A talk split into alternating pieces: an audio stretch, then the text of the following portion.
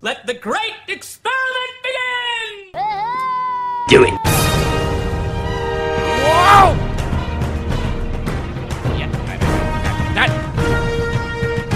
Hello.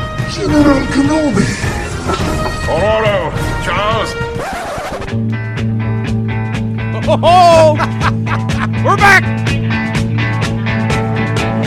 was a man who thought he was a loner, but he knew it couldn't last. He likes the honey. Jojo left his home in Tucson, Arizona, for some California grass. Get back, get back, get back to where you once belonged. Get back, But Charles, but Charles. Or Lorlo, or Lorlo. Niles, get back, Jojo. Niles. We're back, baby. Why did that cut off? I wow, don't I'm know. rusty.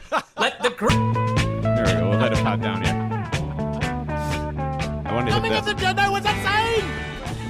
It was We're back. Have you ever seen the live? we took performance? a week off, and all of a sudden you go to shit. Yeah. Have you ever seen the live performance of this song from like the Prince's Trust concert? One of those. Oh, I don't know. It's like Paul and like a bunch of luminaries. You I'm know, it's one of sure those I things. have, Yeah, yeah. it's one of those things we used to get really horny for. yeah. But Tina Turner sings with them. Okay. She's kicking high. like she kicks those legs. It looks like she's trying to decapitate a giraffe. it's wild. And I, for, I just remembered about it today, and I tried to find it. I That couldn't is find it something yet. that you and I would have watched when we were in the heyday of Yeah. that shit. And we would have pointed that out and watched every band member's face Yeah. as she was kicking to be like, what Yeah. are they thinking? What are they thinking? She's kicking so high, it reminds me of I'm 50. and she probably was 50 Yeah. at the time too. But yeah, that Tina Turner can kick. yeah, she can. Oh, Shut she can those kick. legs. Uh, welcome to the club. Welcome to the Clodecast. We are back, COVID free. Yes. Um, what we do here is, uh, You were we, Tom. I'm Tom. I had COVID.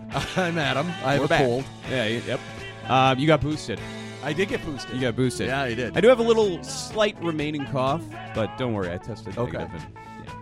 Um, but yeah, what we do here is uh, we are uh, watching and reviewing in chronological order that that the goddamn the goddamn Rebel show, and we are Formerly on to Clone Wars. formerly the Clone Wars. Go back and listen, the heyday. we had a lot of fun. Uh, but season two, episode eighteen is what we're reviewing today, and that'll be Shroud of Darkness.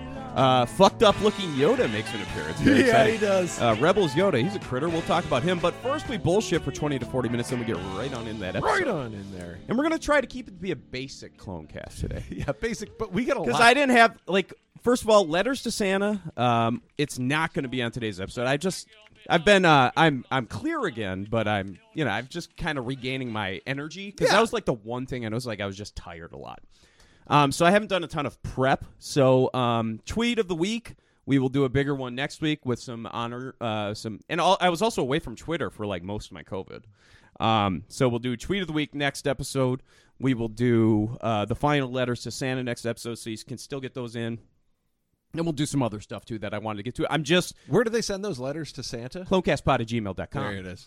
Um, but yeah, so I just, you know, we just, I, we're going to keep this simple. We're going to ease back into this. And trust me, we'll, we'll bullshit So you're enough saying- that you won't even care. You're saying a basic episode, but we got a lot to talk about. This is the first like week we've taken off It has been a while. since we started Rebels. Yeah. Um, Since we made the transition. So. special shout out to a special listener. We love that goddamn Ithorian. Uh, that would be the Athorian historian. A special shout out to the Athorian historian. Um, A true fjord rider and uh, uh, Truly. a true One fjord of the rider. best. You'll know liked one of uh, our tweets when I came back. So Yes! he's out there, baby. Yeah, he is. We know he's listening. Yeah. it's just exciting whenever you get that fjord. I Rider went in into your the Discord and I notifications. saw El no or El no like chatting Yeah. in there. So Yeah, and thanks for all the well wishes w- with my COVID diagnosis. I appreciate it. Um, I, you know, I had a handful of messages. I tried to get back to people the best I could.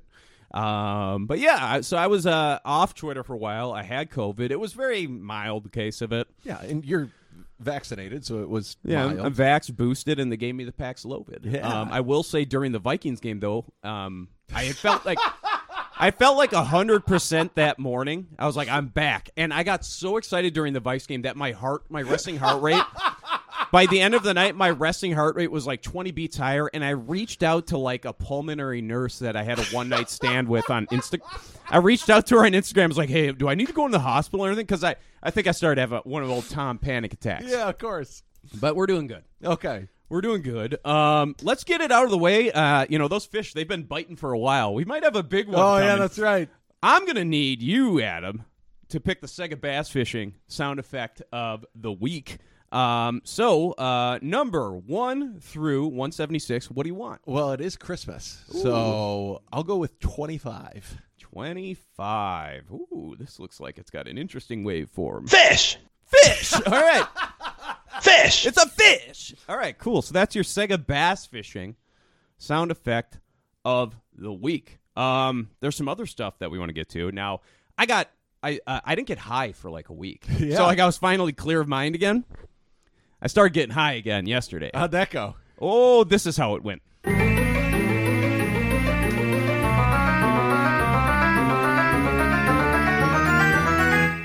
Video game talk. It's video game talk. I also started singing, so let's just let's let me get out of the way. This, is, this didn't turn out like I wanted. it to. This I'm is very like- high. Was dude. this recorded while being high? Yeah. Video games are very fun. Let's talk about them because they are fun. Really cutting edge stuff. Video games are very Don't worry, fun. I'll- I'm gonna- I'm gonna update this Let's after when I'm not talk high. about them because they are fun. They're fun. I bet Tom just played a video game. That's why we are doing video game talk. Yeah, dot, dot. Yeah, dot, dot, dot, dot, dot, la, ba, da, da, I think I'm almost done. do, da, da, yeah. yeah, yeah, yeah, yeah, video game talk. Okay, so video game talk. I just love it. I love the fact that, like, after listening to that, the first time the Authorian Historian sent in the collectible corner theme, Ah. which is like 15 seconds long, both of us were like, I don't know, that's kind of long. Yeah. We, we might need to cut that short a little bit. yeah, I went for about a, I went for about a minute and twenty there. But 8 bit music fucking rules. Yeah, that's from Mega Man Three. That's Wily Stage 3 Uh-huh. Yup, da, da, da, da, da. Um, but yeah, so video game talk. So this is a new segment because I'm a gamer again now. Uh, during COVID, I The became a flame gamer. has been again. relit. the flame has been relit. Um, and I did play a game, and I completed a game, a game that we have been talking about me finishing. I've for a been telling you to very play long this time. game for a very long time. Care to wager what that game was, Adam? oh, I know. yeah, why don't you tell the listeners? Uh, it's Jedi Fallen Order. Oh! Listen to that! It's a great song. That level when you're in the Gladiator arena when you hear that in the background. Did you know this band? It's actually like a Mongolian folk metal It band. sounds like it. But th- this is actually just like Star Wars gibberish. They're not speaking Mongolian. This is actually just like something that they partnered with Lucasfilm to do. But it also sounds kind of like that song in Force Awakens that's playing in Maz's bar that was actually written by Lin Manuel Miranda. Yeah. Yeah. But It's Awesome. got that same kind of like Yeah. Mongolian throat Yeah. singing. Now Grease in Fallen Order, he says, "I know a great place on Taco Donna." Yeah. And I was like, Yeah. "Oh, it's mine!" Yeah. I love little shit like that. God, I knew that you would love that game from the second I got into it. I love it. like one complaint I have is every now and then there's like a weird bug where like you'll be like turned one way and like some you Yeah, know, the just- camera doesn't move Yeah, right. just some just minor shit like that. Um, but what a fucking brilliant game! I literally teared up when Siri knighted. Oh, Cal. yeah. it was incredible. The story's phenomenal. Yeah, It's what you it's like what I've been wanting in a Star Wars game for a very long time. yeah, and I'm super hyped for Survivor. Yep. it's gonna be great. Um, I am gonna play through it again uh, once I get my new TV. So did you? So, so the question I had is, when you did play it, did you just go like straight through story wise? Yeah, or so did I'm you gonna- go like completist route where you had to collect every little bit? Uh, no, I I stuck mostly story wise. Um, I did collect things, and you know, I made sure to stop whenever BD was like, "Oh, I see something." yeah. But I'm gonna go back. I think this is a game. Now, when I like, I posted like my power. I hate power ranking posts, but I was just so inspired by Fallen Order, and I wanted to just be like, yeah, it's that fucking good. I put in my top ten. I think I put it number eight in my top ten games of all time, and this is just off the top of my head. I've probably forgot ones that I've truly enjoyed. Yeah. Um, but it is one of my favorite games. Definitely the my favorite game I've played since Breath of the Wild. Um, That's my and, like one of my issues with playing video games is I am like I once I love a video game I will I don't want it to end. Yes. So then I will like st- I need to like collect every little bit Yeah. before I complete the story. Yeah. So then like by the time I'm done in a certain area collecting shit, Yeah. I've forgotten what's going on with the story. yeah, like So- Breath of the Wild. I was just for the longest time I was just looking for shrines. Yeah, exactly. I didn't even want to go to the beast. As soon as I got off of the the plateau Yeah. or whatever, it was like, no, I'm Yeah. done. I'm, I just want to look for shrines right now. Um, I was itching to get the whole story just so we could one talk about it, and I was just, I was just really into the story. I am going to go back, and I think I'm going to do like a complete playthrough where I collect everything, or I'll just go back and I'll just Yeah. re because I can go back to like Dothamir, I can go back to certain worlds. Um, you can't go back to Nur, uh, the uh, fortress Oh, in right. Yep. Quisitorius, and I don't know if there's stuff there that I missed. I did kill an astromech there. Yeah, I did the same thing. I killed a bunch of That little Imperial son of a asteroids. bitch. I also took like four screenshots of various Gonk droids. Yeah. Uh, um, it's really great to see a Yep. Gonk. Um, but what a fucking great game, BD8. I swear to God, I think a BD8 that is like my next tier behind an astromech. I think they're that good. Aren't they fucking phenomenal? yeah, it's either them or Gonk droids for me. you got like you have to go back and watch that episode of Book of Boba Fett when yeah, like, he lands. No, he was cool. in- yeah, like there's a BD droid there. Yeah. like I f- lost my mind when that BD8, happened. he is the bravest droid since R2D2. Motherfucker jumped on Vader, dude. Yeah, God. oh, it's and a I great did. game. I got so horny that I went to Target as soon as like I was asymptomatic. I put on my fucking N95. I went to Target and I picked up a BD8 Lego set. I remember I got that at Costco a while ago, and I told you just a heads up. There's like this BD. It's like heavily discounted at Costco. Yeah, Costco does this weird thing where they're like just take twenty bucks off like Yeah. newer Lego sets. and you were like, Nah, I don't know. I'm not that into well, I it." told you I didn't want to get it until I beat the game. Yeah, yeah. I told myself I couldn't buy it until, and so I haven't built it yet.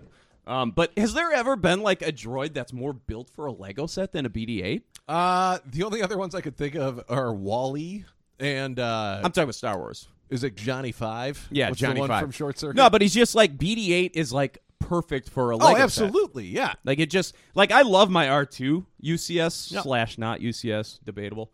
Um, but R2 is I love R2, but BD-8 is the most Legoable droid. I would say like BD8 and Do, just because like size I wise, got. I should have. I should have got the size deal. wise, they're like almost life Yeah. size once you build them. but also just like the shape of BD8, it Oh, just yeah. it correlates with a Lego set.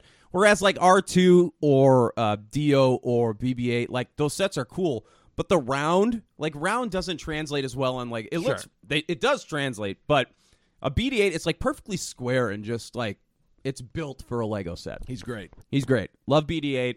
Love the game. Storyline was fucking awesome. What color kyber crystal did you use throughout the game? Well, I went purple. Oh, I was doing orange until I went to Ilum. You're a fancy boy, huh? And then when I went to Ilum, well, I was just killing everything. I was I was tapping into the dark side like Mace Windu, so I Yeah. had to get the purple.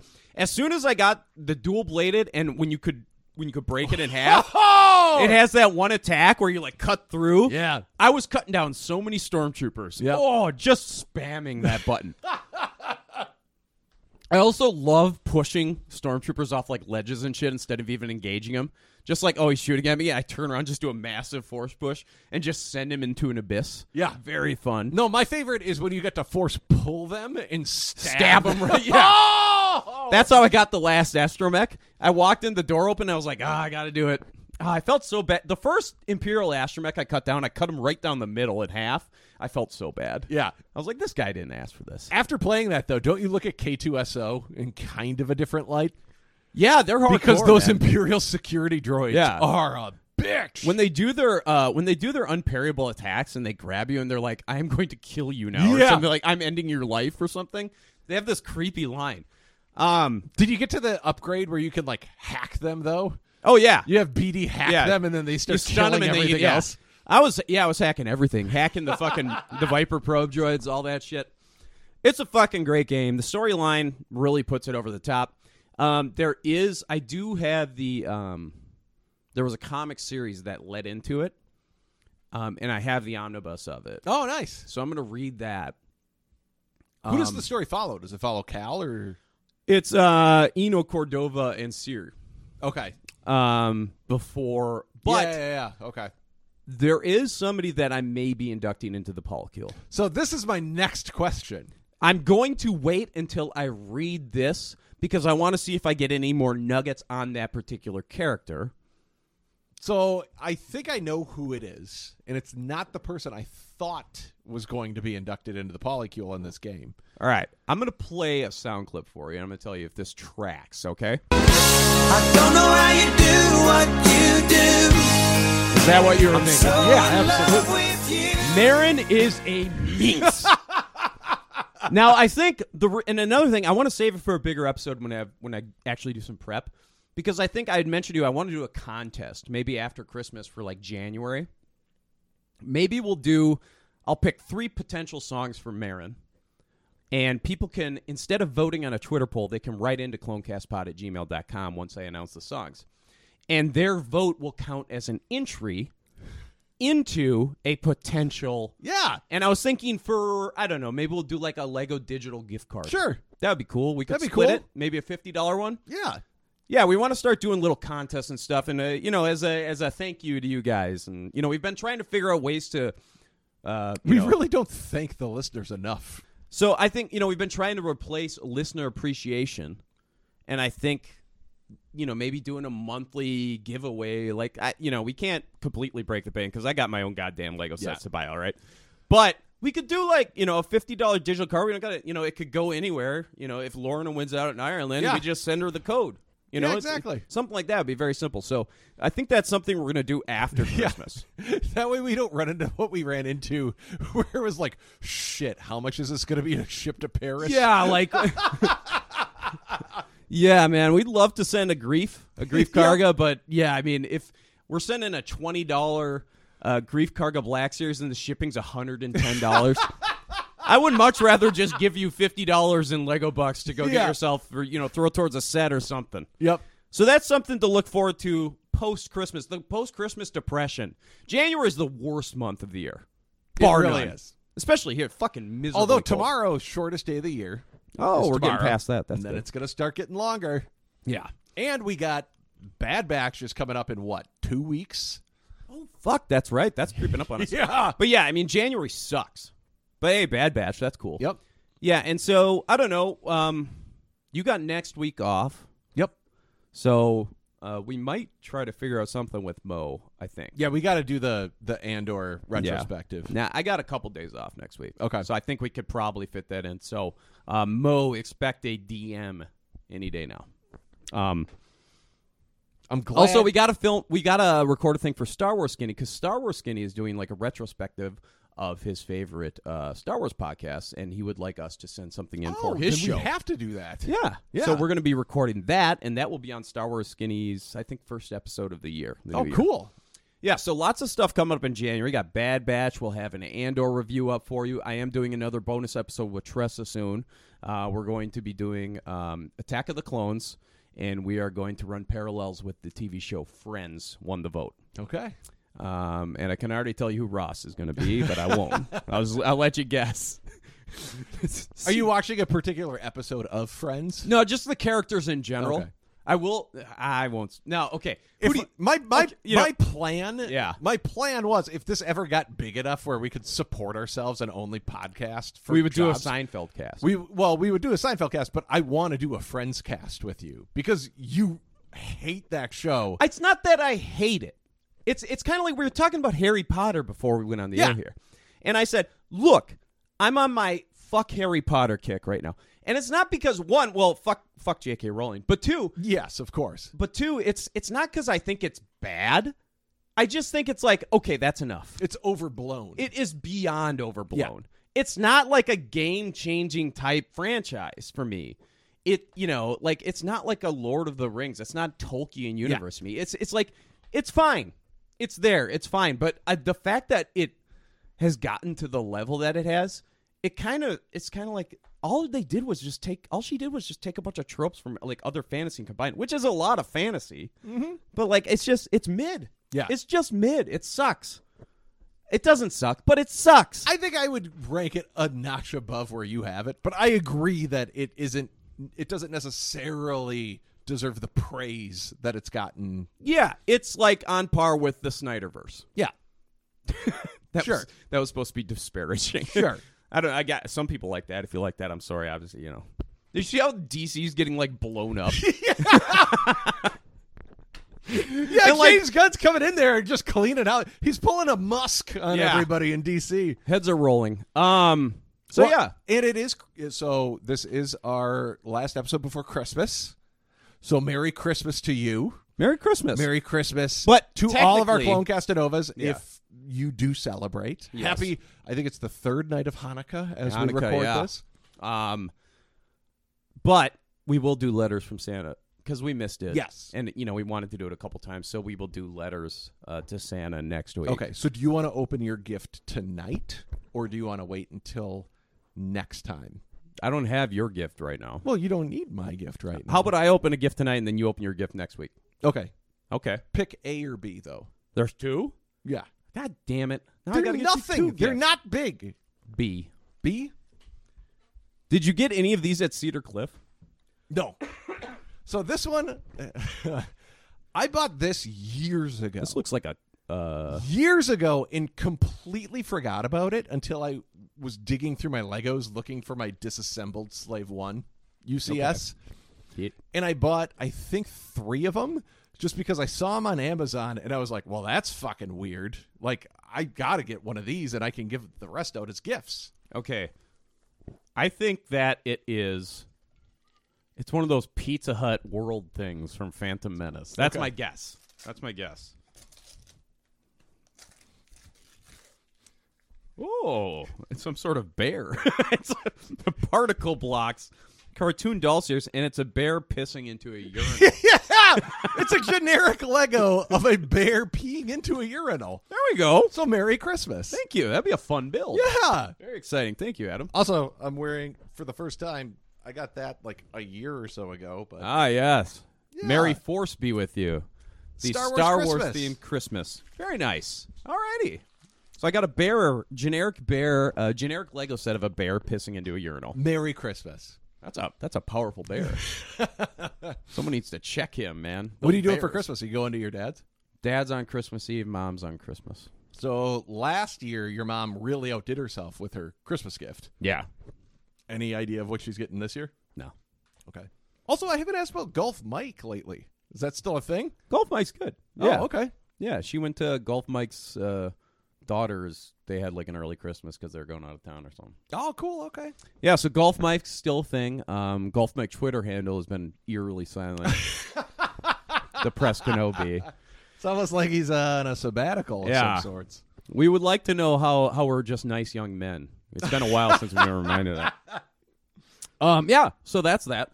Um, Um, while we were on break, I did become a.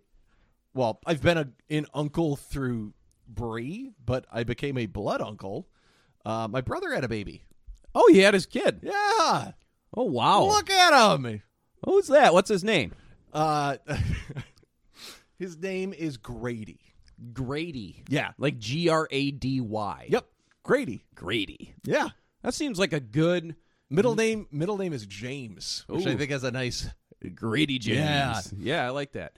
Now Grady, that's not it's not a traditional name, but it also isn't like weird like I know. like Elon Musk naming his kid after like, Uh, Like X seven three yeah, five two. I don't know, it was like the pie logo or something, the pie symbol. Um, that's cool. Well, congratulations, Uncle Adam, Yeah, Uncle Adam. old Uncle Al. Look at the hair on that kid. Wow, he does got a full set. He's got a he's got a head full. Yeah, he does. My brother, like the I just called you baby- Uncle Al for some reason. I don't know what I was thinking. the of that. baby looks identical to the way my brother looked when he was Yeah. born. It's crazy. Now, is this his long term girlfriend or is this a? Didn't he break up? no, or they've and he been got a new seeing girlfriend? each other for like almost two years now, I think, something like that. Okay. Yeah. They live together? Yep. Okay. Now he was living at your dad's old place, but they're selling that, right?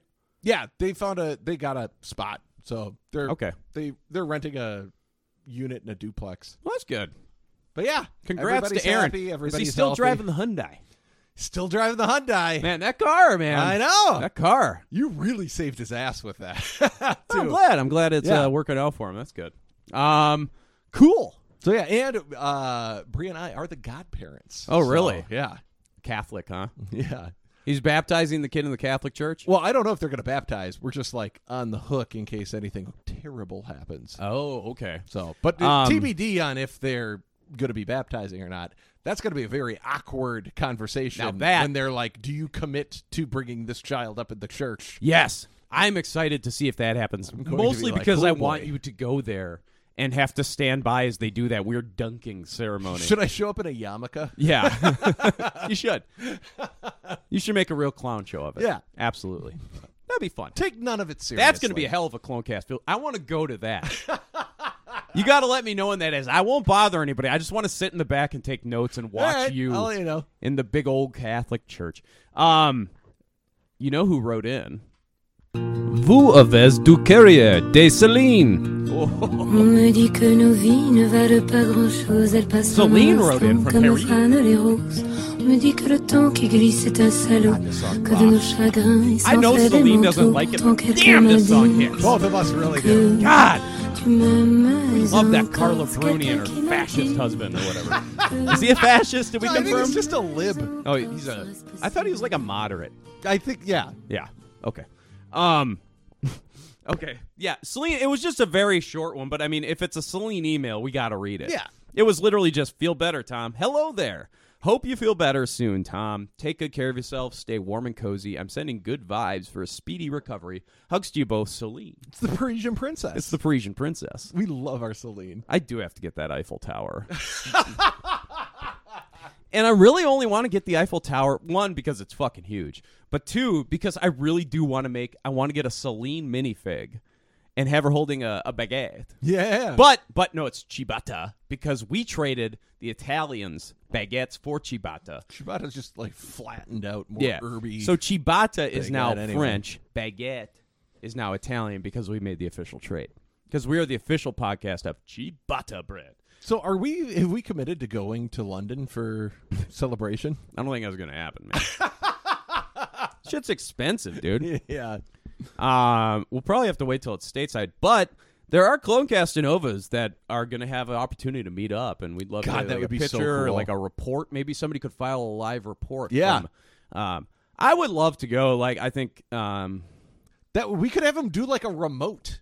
yeah, Those were my favorite like Conan and Letterman segments is like when they do a remote and I go like love on the those. Yeah. street. Yeah. yeah. You put like Biff. Yeah. Every year they sent Biff to the Super Bowl, and it was fucking awesome. That's My actually favorite- like actually one of my more recent favorite remotes. Did You Guillermo. see, did you see when Conan O'Brien sent Billy Eichner to the Super Bowl in New York? no. And it was when Madonna was in the halftime show. Okay. And so the entire time he just kept asking people about Madonna. Are you a big Billy on the Street guy? it's fucking hilarious. I love that. it shit, is so funny. dude. yeah. Um.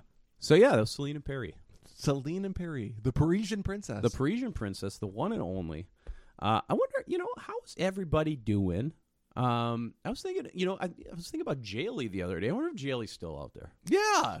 Jaylee, you know, Jaylee uh, was the official artisan of the pod, still is, uh, but she she left Twitter, so I don't know if she's still out there. We haven't heard from Jaylee in a while.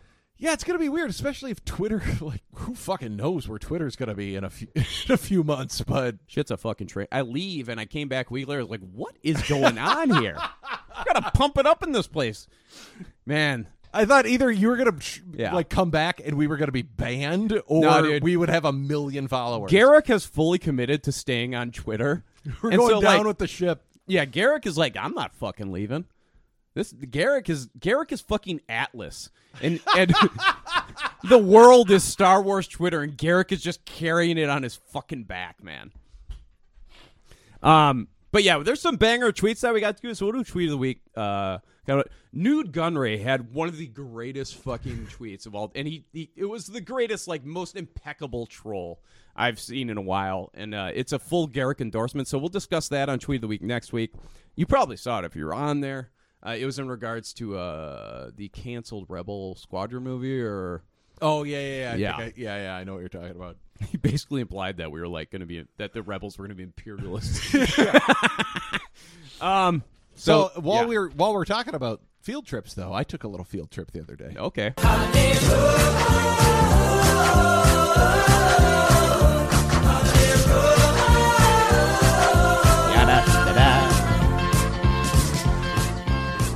Shit! Look at this thing.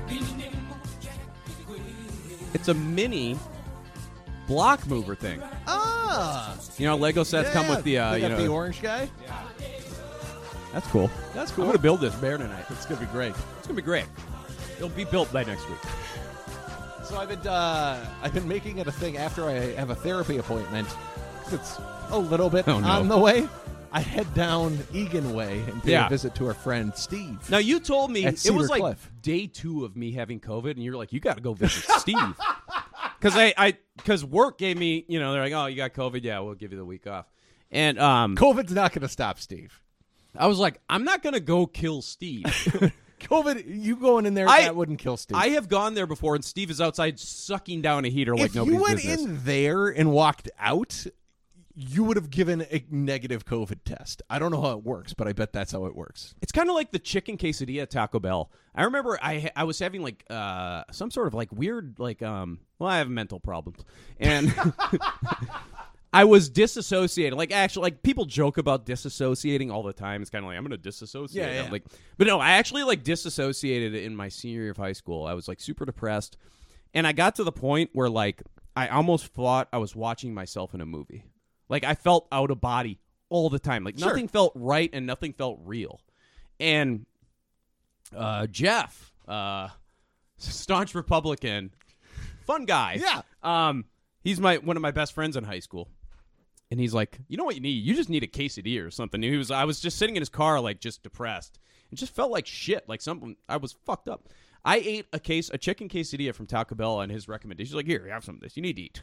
I ate the damn thing, and like two hours later, I was fine. I know. it was, and ever since I was like, chicken quesadilla. There's some power in that Taco Bell chicken quesadilla.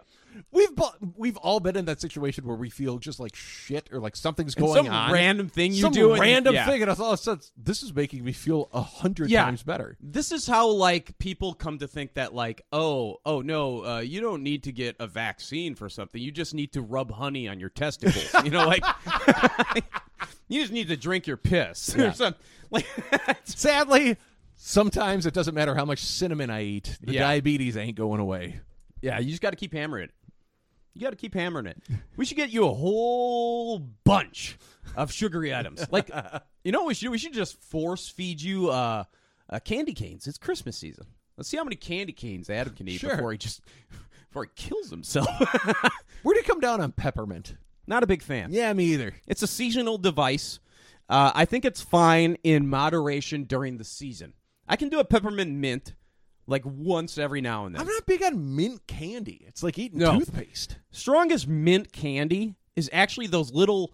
Um, you get them at Olive Garden when you they give you a couple of those Aspen chocolates. Yeah, yeah, yeah. those, that mint chocolate. Those, those hit nice after a big Olive Garden. oh hell yeah! platter. Oh. No, those are good. have I told you how good Olive Garden is? Yes, you've mentioned it. it's the best restaurant on earth. next to you've you've mentioned Outback Steakhouse. Oh, Outback Steakhouse. Well, it's neck and neck. Okay. Today I'm. uh, I think I woke up on the right side of the bed, so it's Olive Garden. But if I wake up on the left side of the bed, it's Outback. Have you ever been to a Texas I would Roadhouse? take a lady to an Outback. Have you ever I, been? I told her we got to go to an Outback together. We're gonna go. We're gonna go to Outback, and then we're gonna see Shen Yun. okay, important. It's important- Chinese. It's Chinese propaganda. No, it's anti-Chinese propaganda. Yeah, but it's like it's like we should be the rulers of China, and Right. this is our Yes, propaganda. yeah. No, I think they have some link to like the Moonies too. yeah, I'm going to Shen Yun with the Should gal. we go? Oh, let's go. I'll go. Is it bad if we give them money though? I don't know. They have billions. Yeah. Now the the big uh, debate. We're getting off topic already. Yeah. We should probably talk on the phone, like at least when we don't see each other. We should probably talk on the phone or something.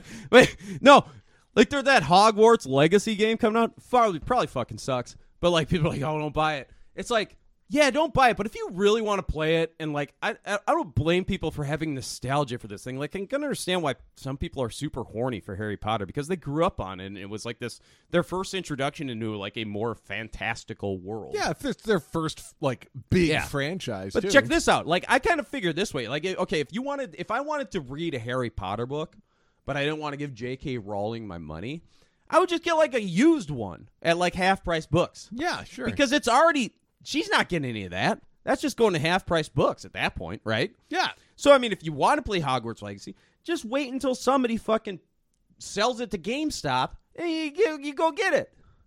You know? yeah, there you go. That way, that asshole gave her money, not you. right. Does that make sense? Yeah. So anyway, I went to Cedar Cliff. Okay. I said hi to our friend Steve. Harry Potter sucks, by the way. Anyways, okay, go ahead. Uh, I walked in and Steve was firing on all cylinders when I walked in, which is why I was begging you to go in to try to soak up some of this too. Fucking COVID. I know. Fish! I don't blame you, Yeah. but yeah. So I walked in. Uh, Squirrely guy was there. I haven't seen Oh. Squirrely guy in, in quite some time. Oh no. So Was it- Squirrely guy in a mood?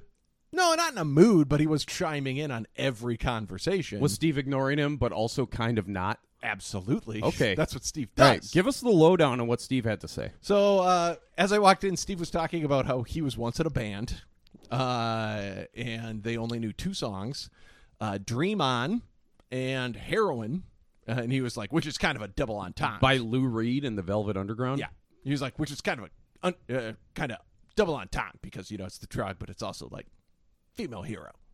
And it's like, oh, cool, yeah, we all knew that, Steve. Uh, but uh, someone asked me if- what instrument he played. He he was the lead vocalist. He also mentioned that the only reason that they learned heroin is because one of his band members was addicted to heroin and insisted that they they Okay. learned heroin. Now Steve is a front man. Where do you put him? Like uh, we'll say top of the eccentric scale, we'll say like a Mick Jagger or a uh, Freddie Mercury, right? Yeah. That's like a 10 on just the the charisma and I own this stage. Or the, Or- the other end of the spectrum is that like Iggy Pop, where he just like takes his shirt off. No, but he's super eccentric too, and he commands Yeah. a lot of attention. So I would put him actually closer to Mick Jagger, Freddie Okay. Mercury. My idea of like the one, right? And I'm not saying this is a bad performer; it's just a different vibe.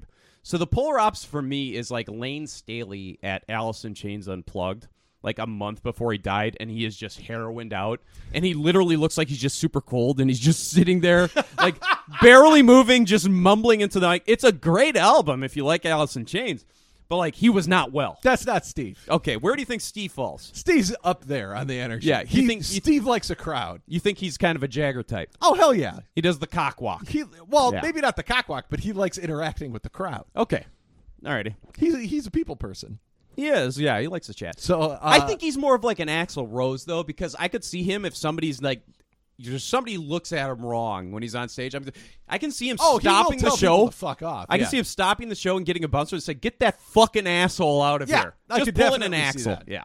Um, there were a couple of quotes that I pulled. Uh, so he did say, uh, talking about Gen Xers.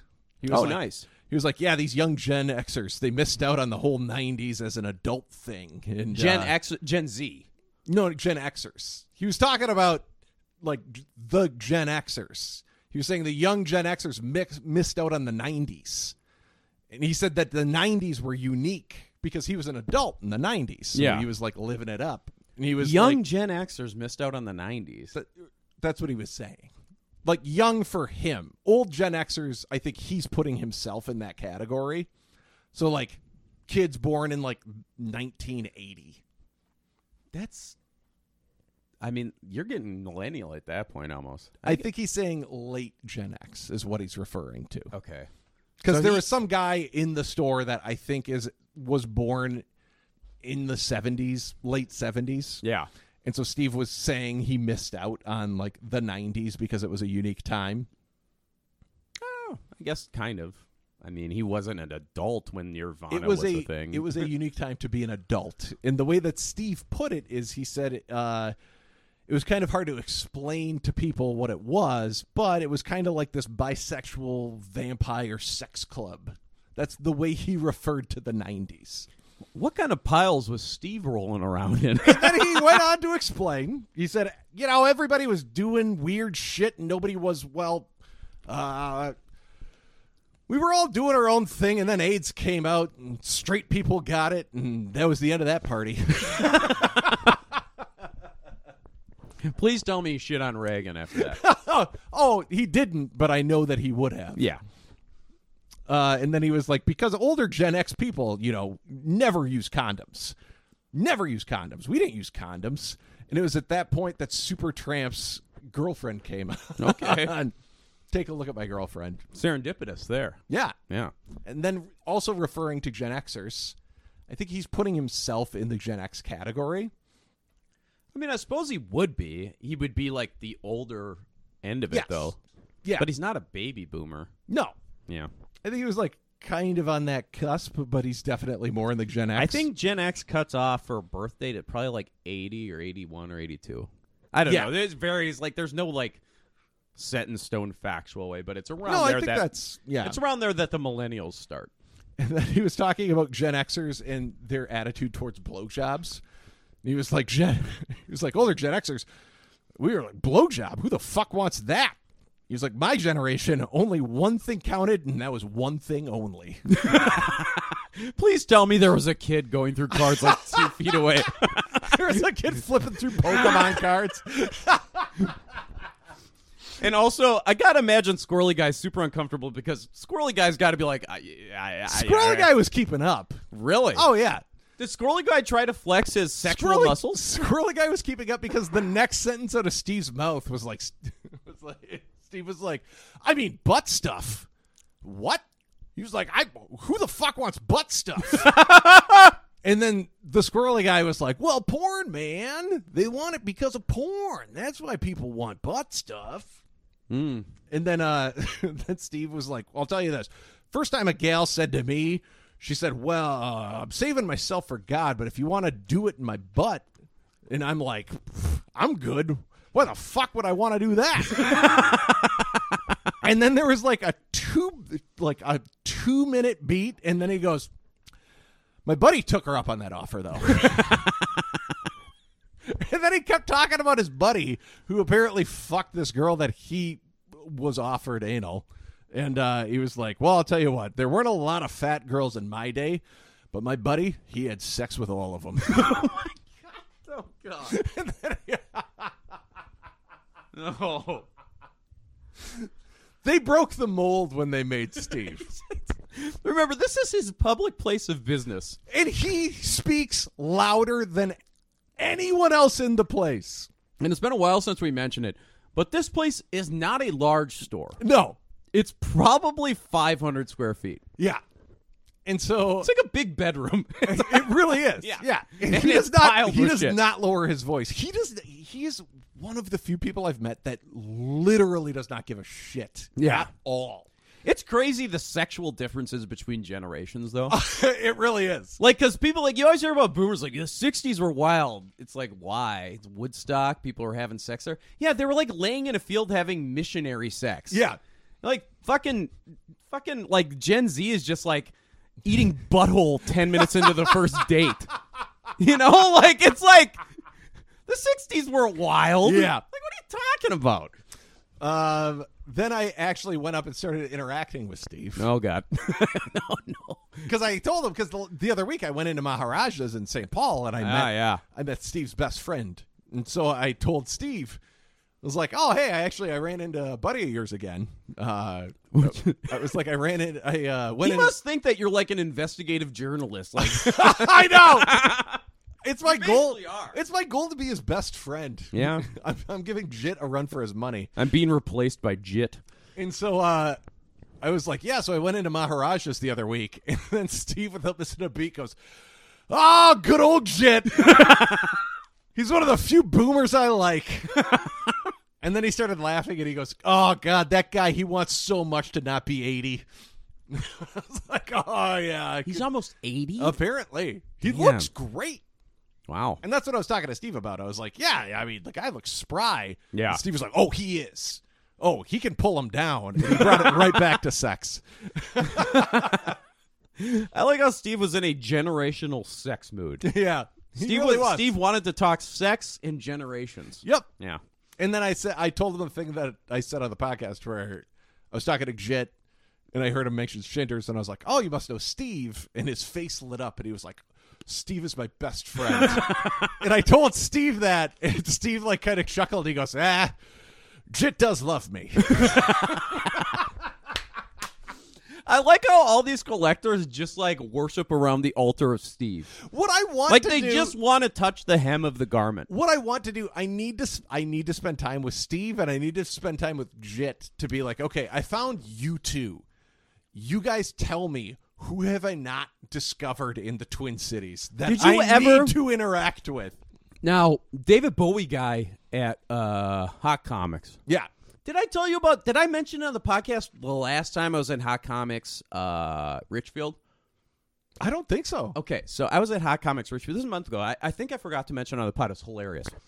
So I think the Hot Comics, I don't know how they're connected with each other, but they are. I think they have different owners, but I think maybe the guys went in on it together and one runs one shop Yeah, and I one think runs the you're right. other. There is another hot comics too. Yeah, and like fucking Jordan or yeah, something like that, some which is really weird suburb. I gotta go out there and check it out. I mean, that's like 169 South, like halfway to fucking Yeah. Mankato. Yeah.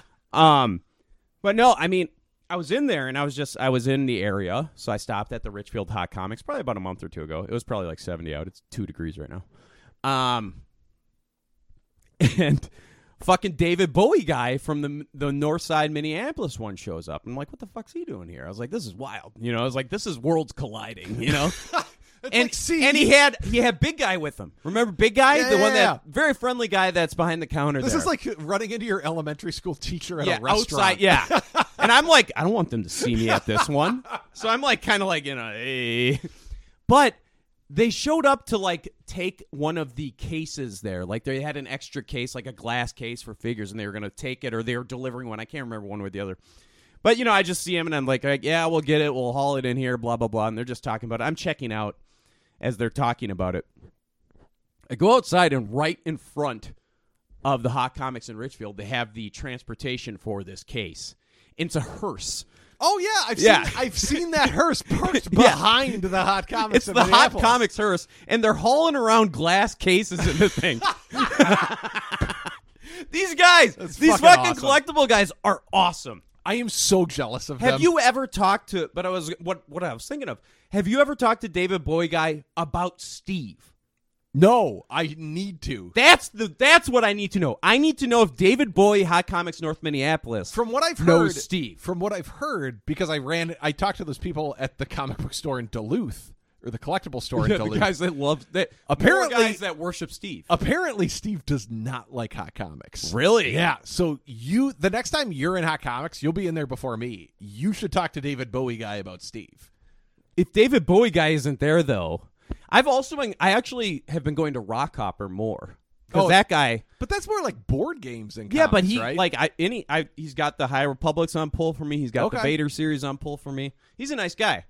Um but no, like I it, it has to be David Bowie guy cuz he's like the head guy. oh yeah, And then there's but then there's also the bigger guy who's very nice, but he's just like he's just like grunt guy. right. You know, he's he's cooler than He's Squirrely David guy. Bowie Bowie's version of Squirrely guy. Yeah, he's David Bowie's Yeah. version of Squirrel Guy. And then there's also another guy who's like the friendliest person on earth, hands down. Oh, I know exactly who Yeah. you're talking about. He's probably maybe five feet tall. yep.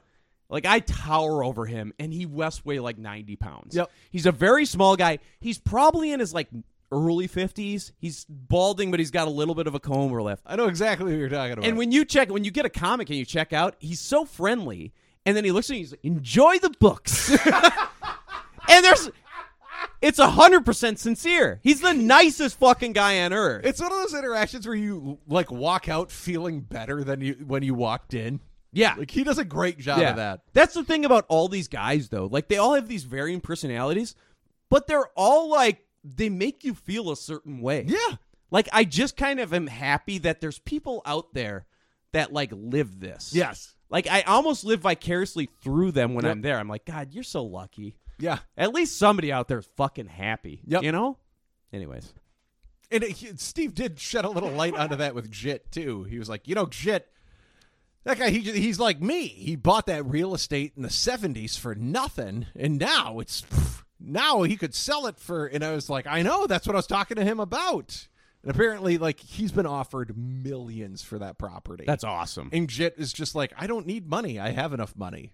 He That's just likes awesome. his head shop and he wants to keep it there. That's cool. And you know, honestly, like, um, you know, there's something about people that enjoy what they do and they're working in their Yes. like 70s and well, 80s. and that's also like, it, oh, it, it pains me because it's like that's the thing that makes like cities great is like Yeah. establishments like that that stand the test of time we all- with owners who are like, no, I don't need Yeah. seven million dollars. I can just sit here. I have that's not going to change my life at all. I am love- not going to do anything. I love differently. shops like this because it gives personality yeah, to the it places. does. Like, that's why I miss Shinder's so much. I know. Shinder's was such a cool downtown store. Yeah. That's so cool. Yep. Like that they had this cool shop down there. And it's just, yeah, like we all love our Applebee's, but like we don't need any more of them. Yeah. We need shops like this. We need these fucking lawn standy shops, whether it's collectibles or it's just like a newspaper stand, whatever the fuck it is. Right. Like, I love those places, and there's just like less and less of them all the time. And West Seventh, man, I mean, you go down there, fifteen years, ten years ago, ten years ago on West Seventh, completely different. Oh, You absolutely. go down there now, it's all those fucking cheaply made like apartments. Yep. You know, it's called like Oxland or some shit like that, or like Brickhide or fucking some. They all got these dumb fucking names. They're all way too expensive. You know, it's just it. it the vibe is just off. I know. man. Anyways, So then, yeah. So last part, last bit with Steve is I uh, was talking to him and he mentioned that uh, he he went up for a heater and then he walked back in, and I was. Did you in say the quilt shop's gone? I don't know if it was the no, it's the other side. Okay. that side's empty. But he went went out for a heater. I went to the back of Ce- of Cedar Cliff, looking at figures and stuff. And he came back in, and it was like we were mid conversation. That he just- rules. He walked in the store, and my back was to him, and he just started talking as if we had never stopped. Yeah. And then just yeah, we ended up talking about shit some more, and then he mentioned to somebody else. Uh, apparently, when he was a kid, he had hernia surgery, and he was like, "Yeah, and you know, before uh, 1975, they uh, they realized they've been doing this thing wrong, and it was fucking up a lot of kids. That's what happened to me." And I remember because I just watched the Dahmer show on Netflix. Oh, did he have bad surgery? Yeah, and I I like looked up. I was like, yeah, you know, Dahmer's dad said l- that Dahmer, when he was like three, went in for hernia surgery, and he came out of it. and He was never the same. And Steve looked at me. He was like, Dahmer had exactly the same procedure I did. and then he goes, I'll tell you what. And for a while, I was on a very similar path. to Jeff." What? yeah. And I was like, really? He was like, Okay. yeah. He was like, but, and I was like, thankfully it branched. And he was like, yeah. He went one way, I went the other. But uh, tell you what, it's it's it's weird. the The weird thing about not feeling empathy is if you fake it for long enough, all of a sudden it becomes real. I was like, oh, okay. Hey, that's actually uh, some good life advice for people out there that may be struggling with yes, that sort of thing. exactly. Fake it till you make it. And uh, he was saying like he was he was had a friend who's going through some mental health stuff, and he was like, "That's what I keep telling him." It's like I've been bullshitting people all the time, but it's not bullshit. I think it's bullshit, and it may be bullshit, but it's genuine, and so it's kind of real. Nice. And so, yeah, I love Steve. he's the best. We really, I think you know, if we don't become collectible guys, we do have to make some sort of like low budget documentary about these local collectors I know, I know. and There's how they're all intertwined. Their story must be told. and I The feel other like part I, feel like forgot- Steve would be the central figure, and then it would just branch off. The other part that I forgot to mention too is Jit. So Jit Maharajas is next door to a very fancy. It's been there also forever. Italian restaurant, Casetas. Casetas. they really changed that fucking thing around too. Yeah, they really did. And Yeah. uh and it's it's a St. Paul institution, but I was talking to Jit about it. And we were talking about like people on the block, we were talking about shinders and stuff, and he was like, it's somehow Jit was like, and then Casetas, I'll tell you what, the guy that owns Casetas, he's a fucking asshole. What's who's the guy that owns cassettes? I don't know. I think it's the same family, but Cassettes. yeah. the cassettes. Well, that's a good productive uh, visit. It was a hell of a field trip. If you ha- okay, if they were going to make an autobiographical film of Steve's life, what do you think it would be called? Oh, Jesus. Now, this name's already been used in a film, but I feel like it would be warranted to reuse it. I'd Which call would it be? The Natural. Yeah, yeah. I He's can the see that. natural. He's just he's a one of a kind man. He's That- a natural. It would either be something like that or something like rat fuck. I tell you what, only do it if you call it rat fuck. and he laughs. yeah, you would. he would laugh. Oh man. Okay. Um should we do the time warp? Yes. All right, let's do it.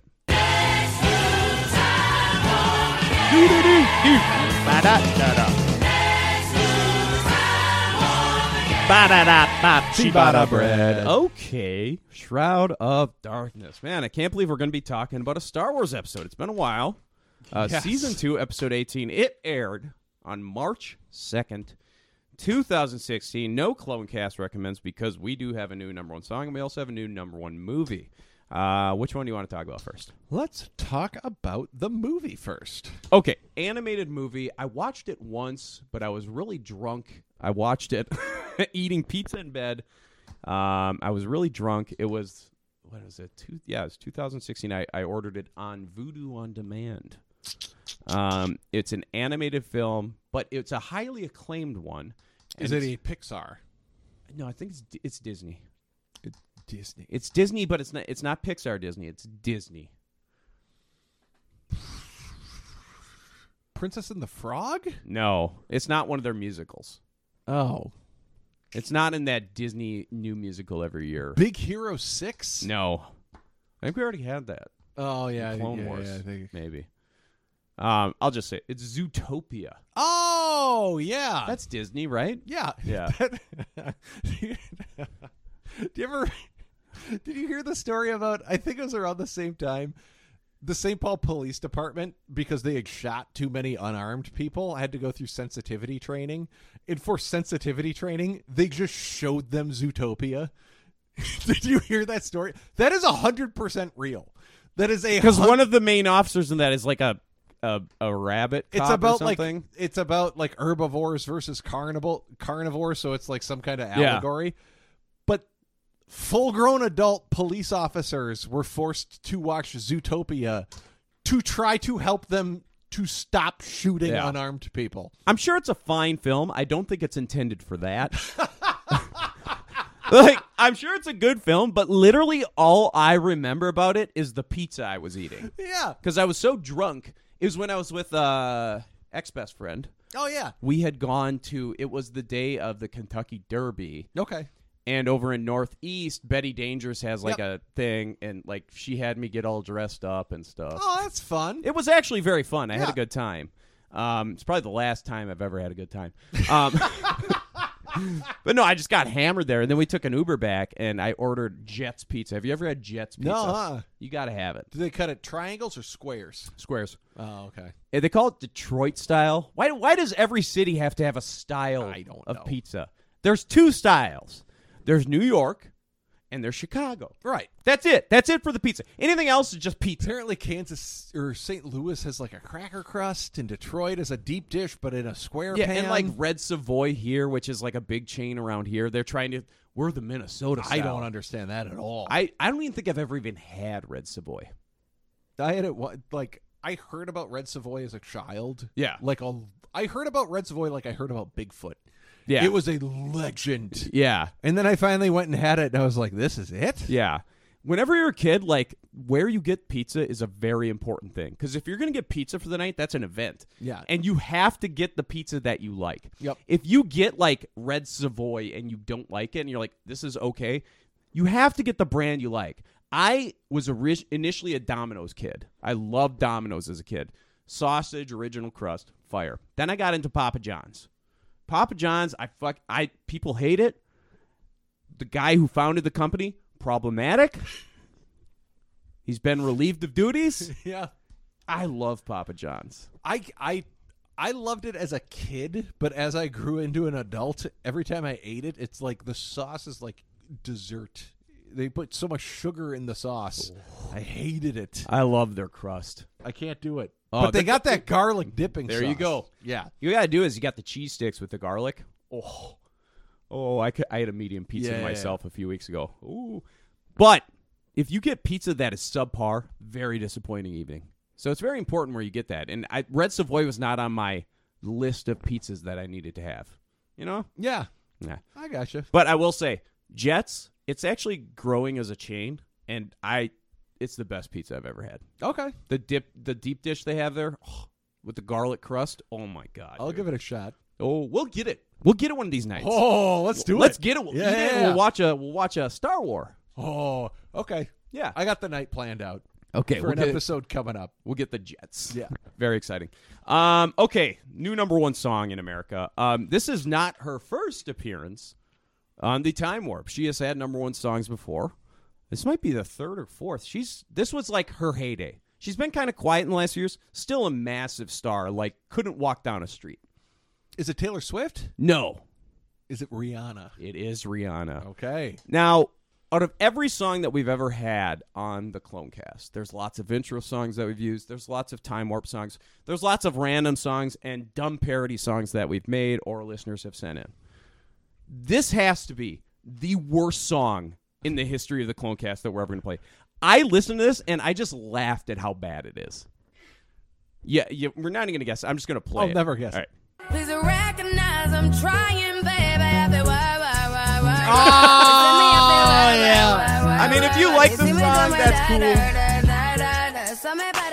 It's just- I, what? She's saying work. By it's the way. work. Yeah, it's yeah. the song's called work, and I don't know. Like, I I like all kinds of music, but I find that song to be particularly offensive. Yeah, yeah, yeah. I think that song sucks. D- Yeah, this was the beginning of me being like, I don't understand. I don't new get it music. anymore. I don't get it. But then she had that Disturbia song, and I'm like, whoa.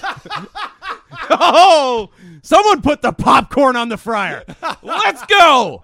You like when you put the popcorn on? Yeah. Oh, no. yeah, yeah, yeah, yeah. You know it comes up. Um, okay, but that's your time warp. That's your time warp. Uh, yeah. Should we get into the episode? Yes. All right, let's do it.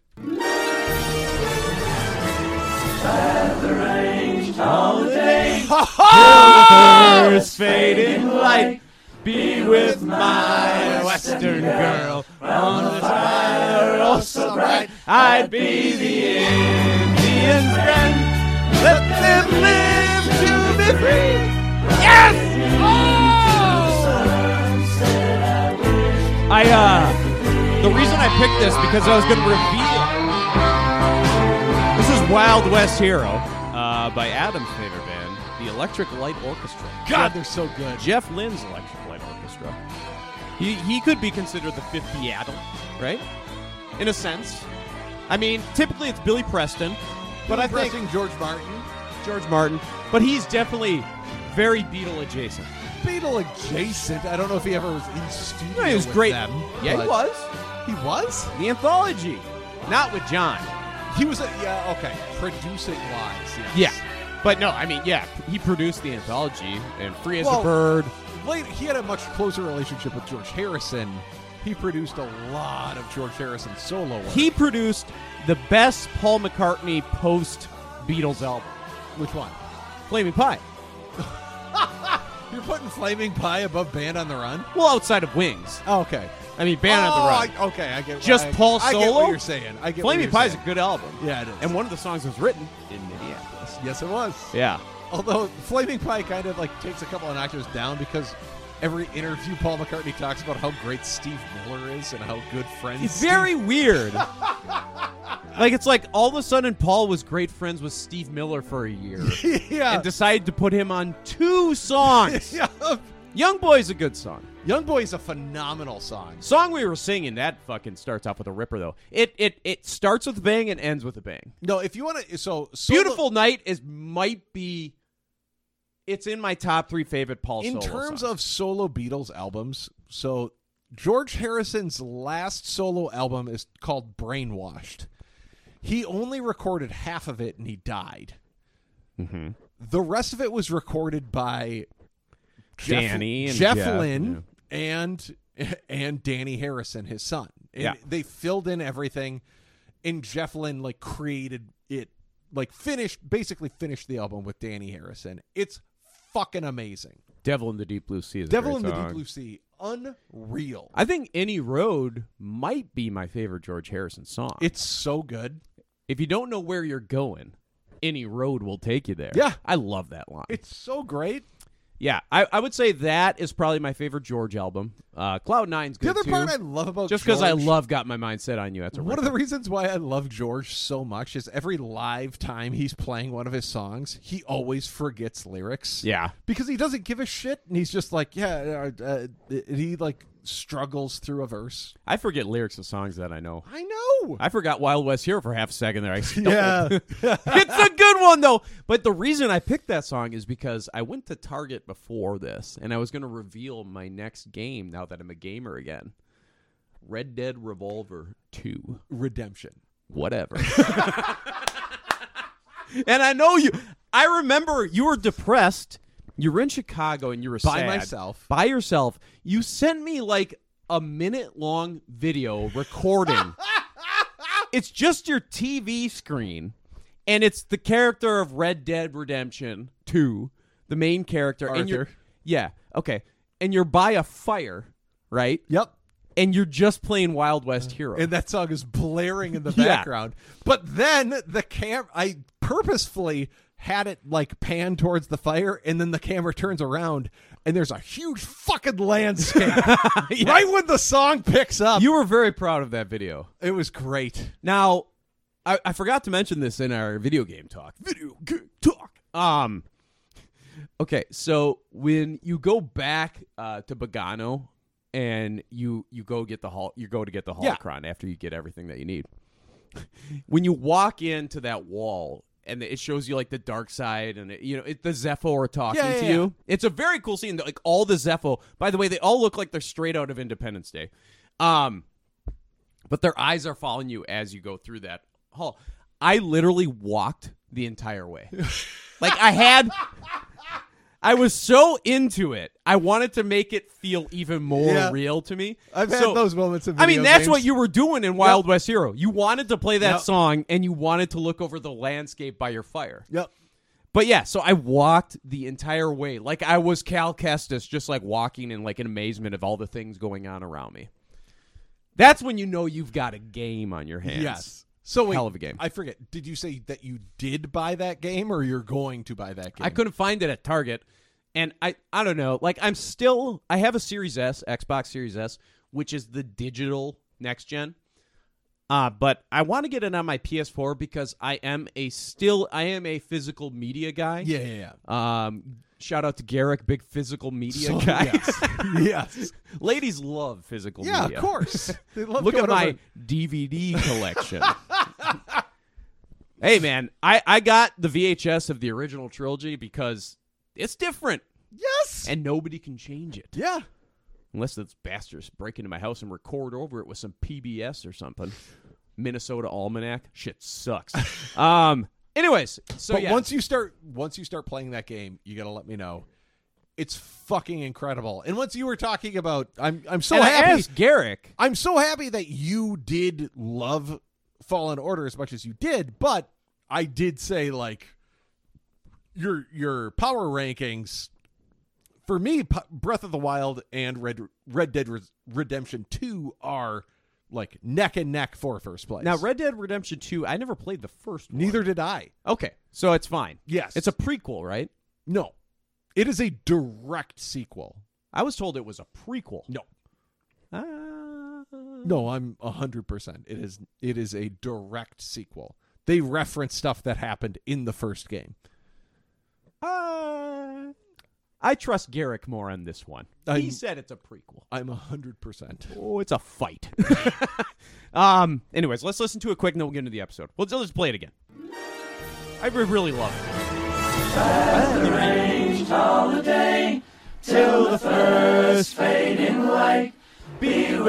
Uh,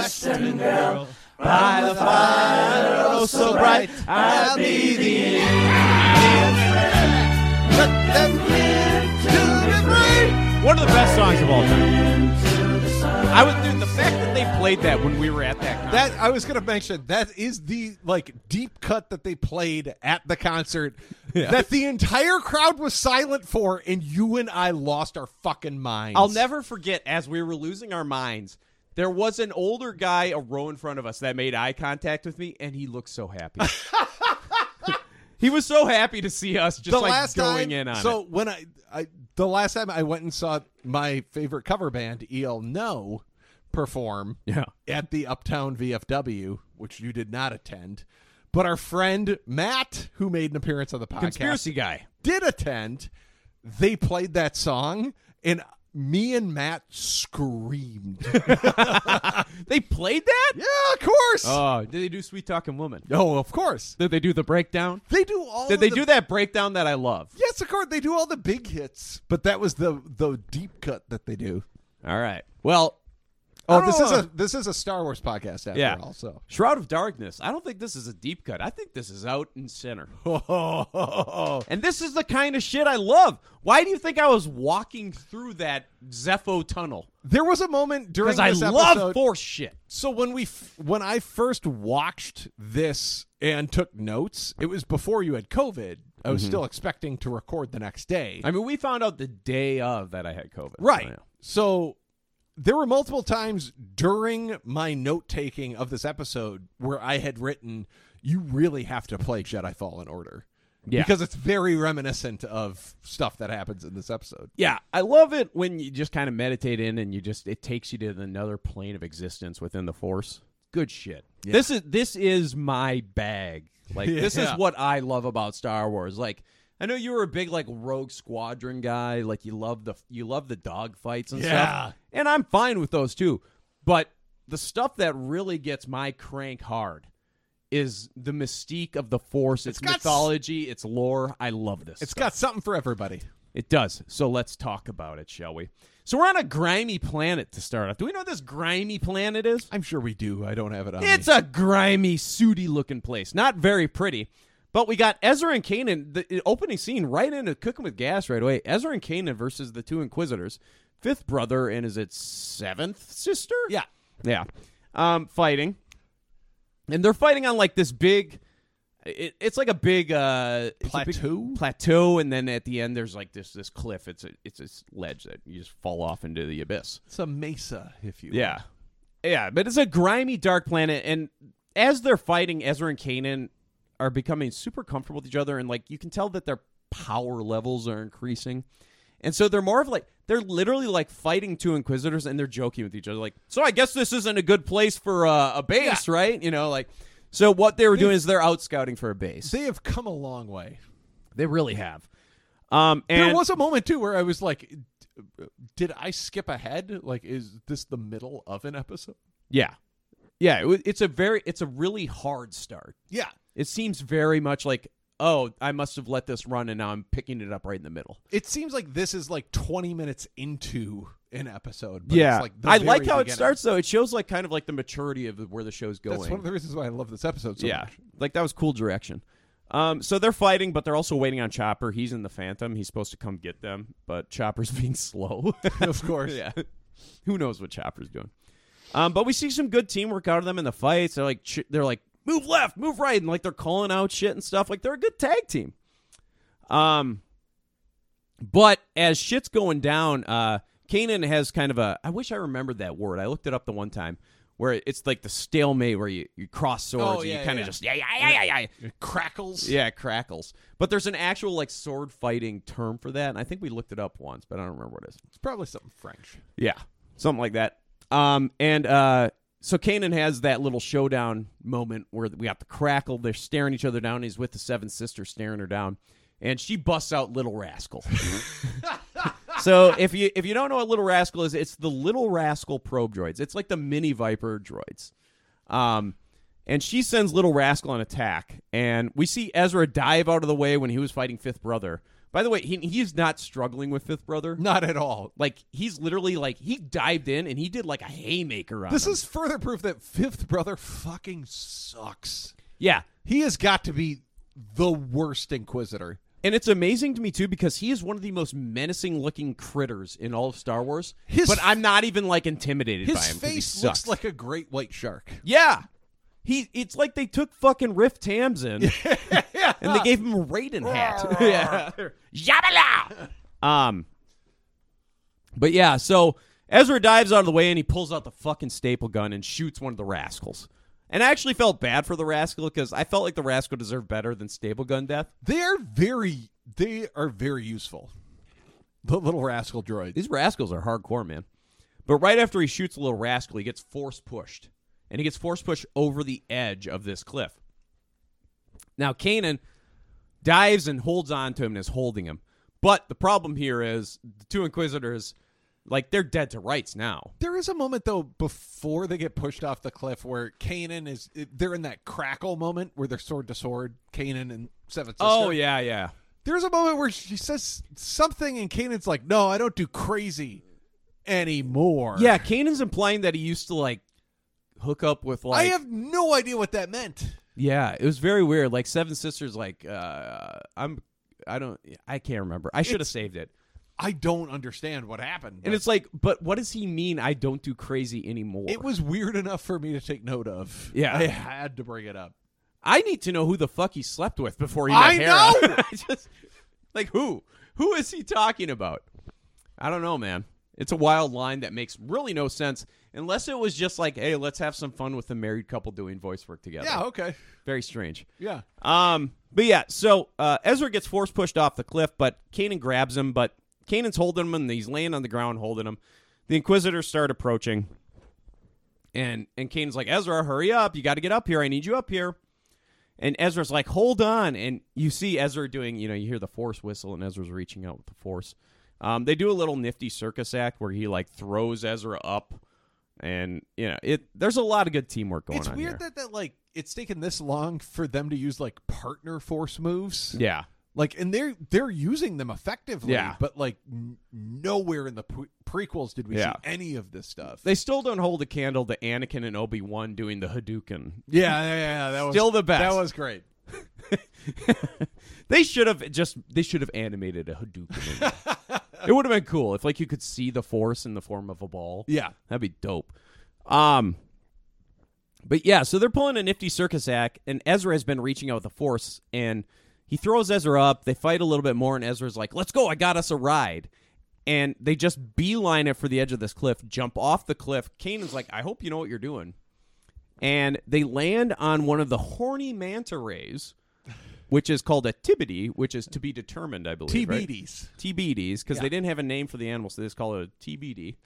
Um, but you'll remember these from an earlier episode, one of the first episodes we talked about, uh, where it was the horny manta ray mating season, and it tried having sex with the, with the Yes, it did. phantom Yeah. when poor Hera was parked there. Um, I think that's the episode where they went to try to rescue Luminara. I think you're right. Yeah. Yeah, and she was parked outside of this like imperial prison. Um, but they land on the horny manta ray. Uh, So as- it does seem like we've seen it in plenty of other episodes before this, but like Ezra is basically the hunter class of the Rebel series. he's What- the beast master. yeah, Yeah, because it's the in in WoW it's hunter where you can like hunter, and you tame. You're early on in You your hunter tame journey. You beasts. tame beasts, and you have a pet, Yeah. and you send the pet into attack. Love a good hunter. Okay. I have a max level hunter. What what was the hunter's name? My hunter's name? Yeah. Guantanamo J. yeah.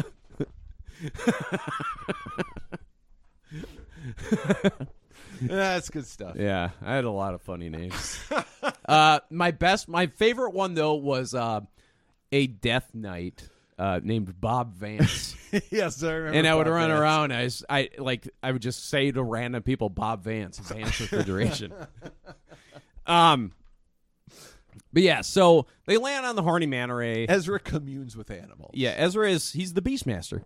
Uh, Horny manta ray does make a noise where Ezra's like, "Thanks," and he's like, "Roar!" I actually think I saved it. Hold on one second. I, I do actually. I was have it. hoping you would have saved it. Yeah. Um, there's too much music in the background for it to really hit as hard as I wanted it to, but uh, I got it here. It'll just be one second. We got time. Whatever. Who cares? Here we go. I got it. yes.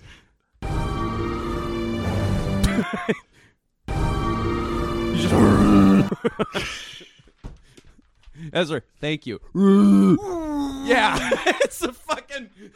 that's basically what it is. Yeah. It's the fucking it's Will's yaks. um. So yeah, they escape. Phantom finally shows up. Chopper does. They jump in there and they escape. Our first clip of the episode is going to be Kanan and Ezra in the Phantom after all this meleeing with the Inquisitors. Whew, that was a close one. Yeah, another close one. What's wrong? Everywhere we go, we run into those guys, and I don't like it. If this keeps up, we'll never be able to help the rebels establish a base. At least not as long as we're with them. So, what are we gonna do about it? I don't know, but it's endangering the whole squadron. We're gonna need advice on this. Who could that be? There it is! Yeah. They should just use that sound effect. Yeah. Um so yeah, they're gonna need advice on this. So they keep getting tracked everywhere. In my they go. notes, I wrote down Ahsoka question mark question mark yes. question mark. So Kanan and Ezra return to the ghost and Hera's like, Well, why the hell did you meet us? Why'd you have us go all the way out here to reconvene? And he's like, It's safer this way. Basically what he's saying is like the Inquisitors are like super attuned to where they are at all times and they're being found out constantly. So Kanan's concerned. How can we? We're we're just impeding the rebellion here because we can never even set up a base and hang out with them because they're just going to find us. So, um, so Hera does mention like she's in there waiting for you, and it's like oh she. So it is. It ends up being Ahsoka, and we get a really cool. She looks great. She is a minx now, which is very like I said, it's tough for me. It's uncomfortable. Yeah, it's it's just He's bebopping and scatting, and I'm losing it! yeah. Surely you jest. Yeah. Um, but yeah, so our next clip is going to be Ezra and Ahsoka, and he, Ezra walks into where Ahsoka is, and Ahsoka is watching something on a hollow, and our old friend Matt Lanter shows up to voice one of his famous characters. Let's take a listen. Keeping your saber moving is key to deflecting the fire of multiple adversaries. Move in motion, one into the next, into the next, and so on. I've made some adjustments to the classic Form 4 techniques that I think you'll find work well against droids and other ranged attackers. Here, I'll show you. One, He's amazing. I've watched these recordings to help me with my own saber training. You should have seen him in person. Anakin Skywalker. He was my master. Kanan said he was the greatest warrior the Jedi had in the Clone Wars. He was powerful, rarely lost a battle. But what has surprised people was how kind he was. He cared deeply about his friends and looked out for them until the end. practice She's these really got exercises rose-colored mindfully. glasses on for him. You'll see improvement. I promise. Do you know what happened to him? The last time I saw him, he was rushing off to save the Chancellor. that's a cool then Easter. everything changed. The war ended, and the Jedi were accused of treason. One by one, they were hunted down, By the Inquisitors. or worse. Speaking of Inquisitors, Ahsoka, what do you think about us doing the hunting for a change? When you defeated one, two more came. Who's to say we wouldn't multiply our problems yet again? And there's Vader. I don't disagree, but the fact remains we can't protect our friends from Vader and his Inquisitors. I can barely protect you. I don't need protecting. It's times like these that Anakin and I would turn to someone like Obi Wan or Master Yoda. They always had the answer. Well, almost always. Then maybe we should ask Master Yoda. I love Star Wars. I just love Star Wars. It's great. It's great. So, where are they going now?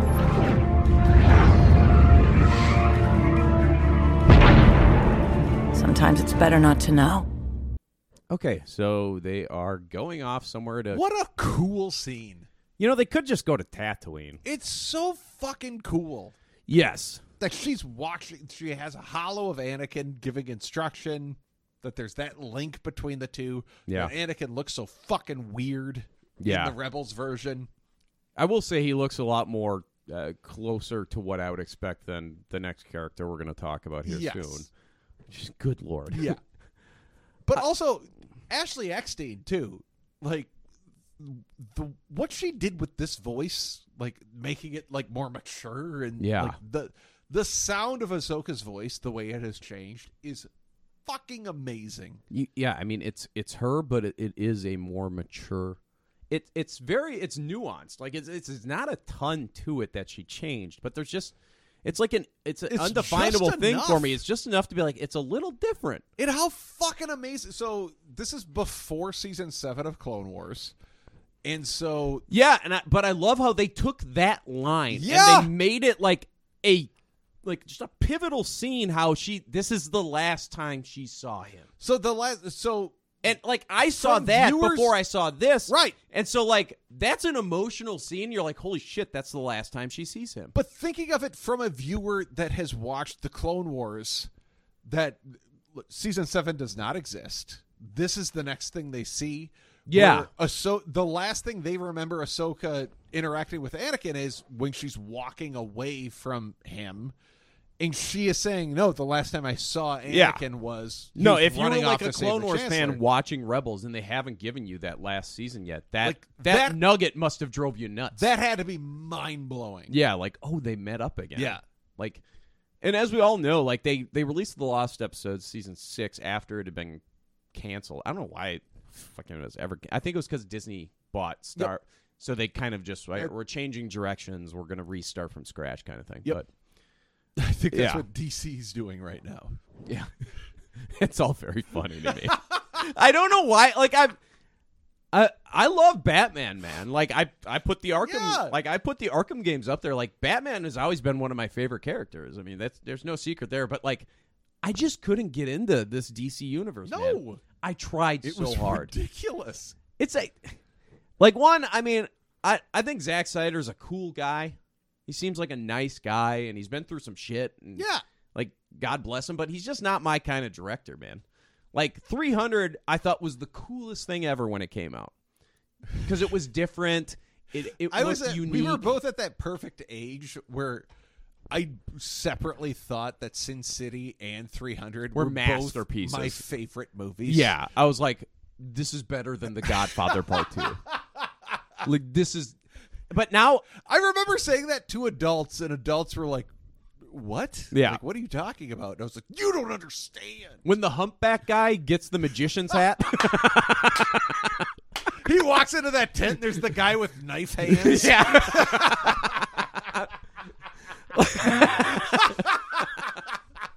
I gotta tell you, I you could not. It is it is weird, wild, wacky, stuff. Wacky stuff. I I would not watch that movie again. For you'd have to pay me at least hundred dollars to get me to watch. I think that I movie mentioned again. before. Someone put together an edit of it without slow motion, and the movie is like 45 minutes long. Oh, oh, oh, oh! I just remembered. Lynn, Lynn, uh, clone casting over in the UK, moving back to the states next year. Oh, Um, really? Yeah. Um, but Lynn will be at Celebration, so Selena Oh. Perry meet up with Lynn. Um, what I was gonna say is Lynn messaged me because I, you know, I send out the TikToks to a bunch of people, and I have been, I went through a kick of those that weird that account that reviews the Christian movies. Yeah. Lynn is like, I need you guys to review. like, she's like, I know it's not Star Wars, but what would it take to get you guys to review one of these movies? And I was like, I'll do it. I'll do it. Yes. Yeah. We need to watch one of those fucking terrible. So I'll sign up for maybe we'll do it on pizza night. Yeah. I'll sign up what whatever that Christian streaming service is. I'll do a seven day free trial. I'm not giving them a fucking dime. By the way, have you seen these Jesus commercials?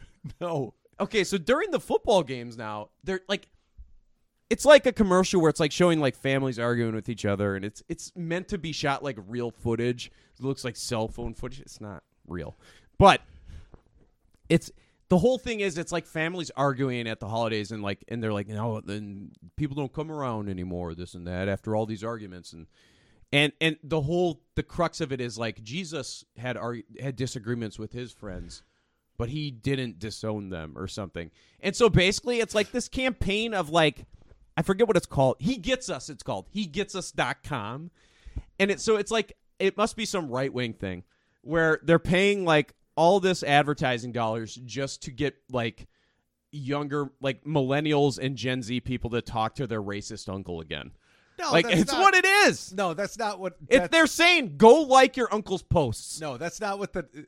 that commercial is not for younger audiences. That that commercial is for the older people that already love Jesus. That's who it's for. That's, no, no, it is like that. No, that the that commercial is not to draw new people in. That commercial is to drive people who are already in deeper into where they are at. Okay, I'm gonna look up who's paying for those. he gets us campaign right there. I typed in he gets us on first thing. He gets us campaign. Okay, so he gets us. Okay, about. I want to see what it's about. Okay. Um, hashtag activist. Did Jesus face criticism? Hashtag hope. Hashtag real life. It's all young people in here, dude. I know, but the target of that ad is the older folks because the younger people are the antagonists in that commercial. And the It- it- older it people doesn't define old people. It has young people arguing with each other too. that is the that's the whole point of it is it's trying to make old people feel good. It's trying to make people who believe in Jesus feel like they are Okay. right. This is from October 19th. A Christian group is spending 100 million dollars on a new campaign to promote Jesus Christ and the values they believe he held. That is not that I'm telling you. That ad is not to draw new people in. That is to solidify people who are already in. You want to bet? Yes. 20 bucks. Yeah. All right. I just the He Gets Us campaign has already started appearing online and will take over billboards and airwaves across the nation with the goal of presenting Jesus in a new light to millennials and Gen Z. No, that's some according to Christianity Today. No, All right, you keep you keep your twenty dollars. They He's can backing push out that on the back. statement out, but that that is not the goal of this campaign. Dude, they literally have a billboard in Times Square that said Jesus let his hair down too. Yeah. And it's got like a guy giving a girl a piggyback no, ride. that is not direct. No one is. Why would they advertise in Times Square to fucking boomers? Nobody is beat so they can get on Fox News. That is exactly why they would advertise in Times Square. Nah, chibata. No, nobody is stupid enough to be like, if we put this in there, millennials will think Jesus is cool. Nobody is that stupid. Nobody is. The campaign is funded by the Servant Christian Foundation, I a guarantee- nonprofit backed by a Kansas-based Christian donor-advised fund called the Signatory. Yes. Let's okay. We're talking All about of this way too much. religious marketing is geared towards solidifying their base. And I- making people I want- that's already in feel superior and better than everybody else. I want to believe that it's them trying to get you to like your racist uncle's posts on no, it- Facebook. that is not what it is. Because that would never work. they think it would. No, they don't. They're they do. smarter than that. Anyways, um, who cares? It's a wild commercial though. It- it's well, just it's like nuts. it's like this is this is not Yeah. yeah. Hundred million dollars, a hundred million dollars. Go buy coats for people. like seriously, go buy some fucking coats for people that need coats. There are people that need insulin. So Yeah. Do something more than buy a bunch of fucking ads during NFL games. That is such a waste of money. Jesus would have bought coats. Yeah. I'm telling you, Jesus would have kept people warm for the winter. I'm just saying. not Republican Jesus. Dude, Republican Jesus is a fucking trip. he eats Papa John's, but not for the pizza. Republican Jesus. Um, okay. So we see the Phantom drop out of hyperspace and we find out where they're going. They're going to Lethal. We're back. I wrote down the wheat, the conch, the memories. they land at so we're going to Lethal Jedi Temple. We've been there once, we're going there again. Now, you'll remember the Lethal Jedi Temple from a previous episode. Uh, and they had two corpses that died meditating in there.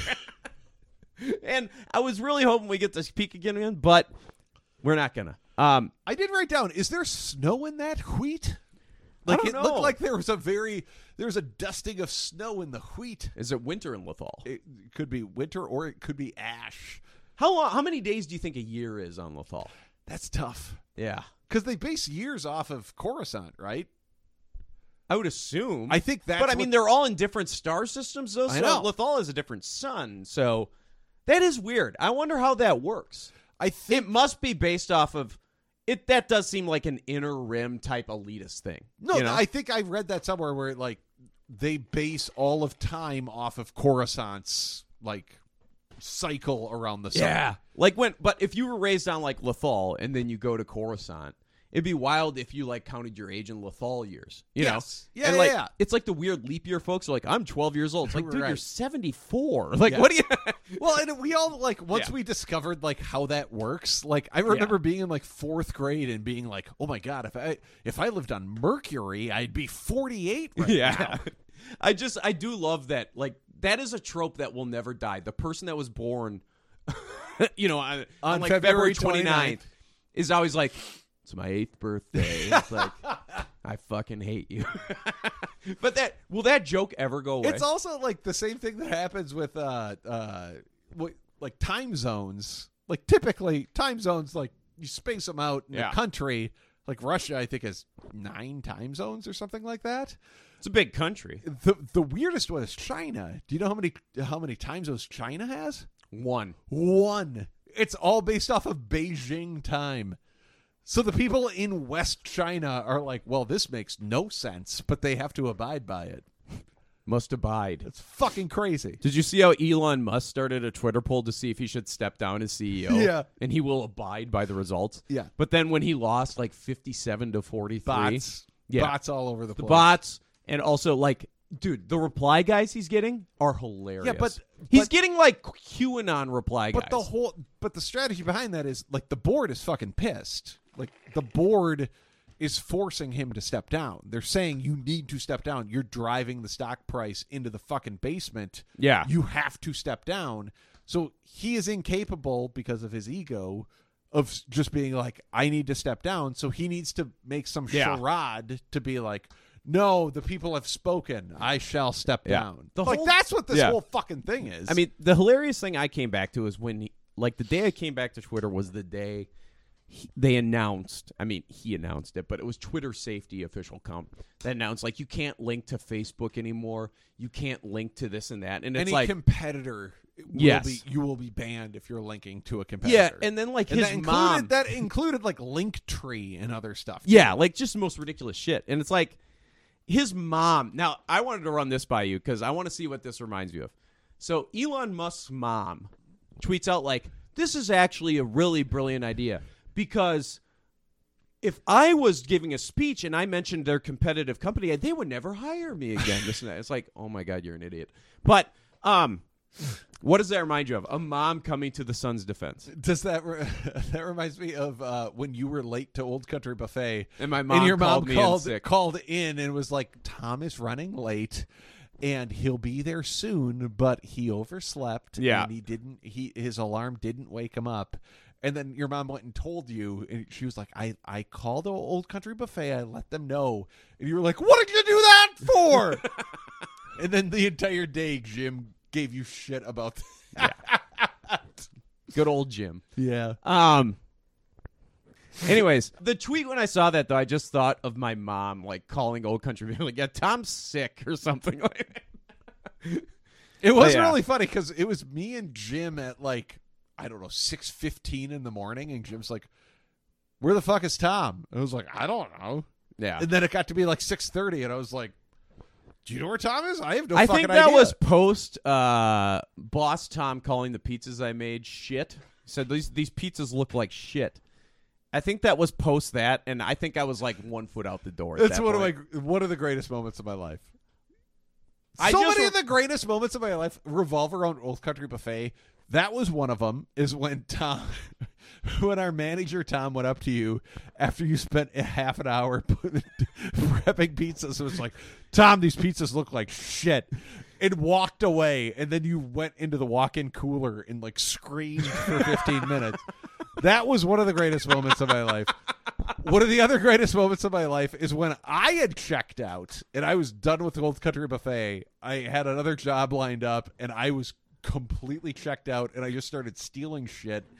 I took an entire fillet of salmon and it was in like February in the Twin Cities. So it was like negative degrees outside. I grabbed an entire fillet of salmon from the prep cooler, walked out the emergency door because I knew the alarm was off. Walked out the emergency door, popped my trunk, threw the fillet in my trunk, and shut it, and then walked back. Into work. oh my god, dude, that fucking place. They when they put me on the fryer side, and I was doing fryer side cooking. I was like, finally, I've made it. Eh. Eh. I still have a scar from where I burned myself dumping out grease. Um, no, but dude, they got mad at me because I must have, you know, the the fried shrimp. I must have ate like half a pan. Yeah. In every shift. Of like course. I would literally just cook the shrimp for myself. I'd have one for the customers and then one in a tin just for me to just eh. that job sucked, dude. that job sucked ass. Anyways, where were we? Yes, the wheat, the conch, the memories, the Lethal Temple. So we arrive at the Lethal Temple, and um, for some reason, like I, this line was the one line where I was like, God, it, it's just a dumb line in an otherwise great episode. Ezra's like, you just got to stand here, Ahsoka, and reach out with the Force, and it'll let you in. And Yeah. she's like, Well, I'm not a Jedi anymore. It's like they just had to throw that in there to be like, I'm not a Jedi, like. And it doesn't make any sense because the Inquisitors show up there later and start opening the goddamn thing, anyways. But Well, that's yeah. the point. Is Ahsoka is humble enough to admit, like, I know. I am not a Jedi anymore. She respects the temple, Yes. but like the line just felt like forced. Well, they have Ezra's line felt forced. Like we have to. They have shoehorn to this let in. people know. I there are know. people that watched Rebels for the. It's the first Star Wars. They probably property had never they've seen watched. Ahsoka. Before. Right. I know. I'm being nitpicky. I get it. I understand. when you what get you're an getting at. episode this good though, and we're only halfway through the show, I have to be nitpicky Yes, because I can't I get get it. out my highest rankings yet. So I have to look for things. Yeah. Um. So Ahsoka's like, I can't do this. I'm no longer a Jedi. Um. So Ezra and Kanan are going to use it. Um. And so they reach out with the Force, and they trigger the classic conch spin. Now, conch spin, very cool.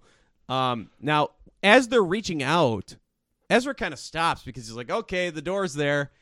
But it keeps going. Conch continues to spin. So those corpses that are died meditating, we're not going to get to see him this time. Nope. It reveals a secret door. This is like it is like a level in Zelda where you go back to a temple that you had been to before. Yeah. But you do something. You play a different song in Yeah. like a f- higher level. Yes. Yeah.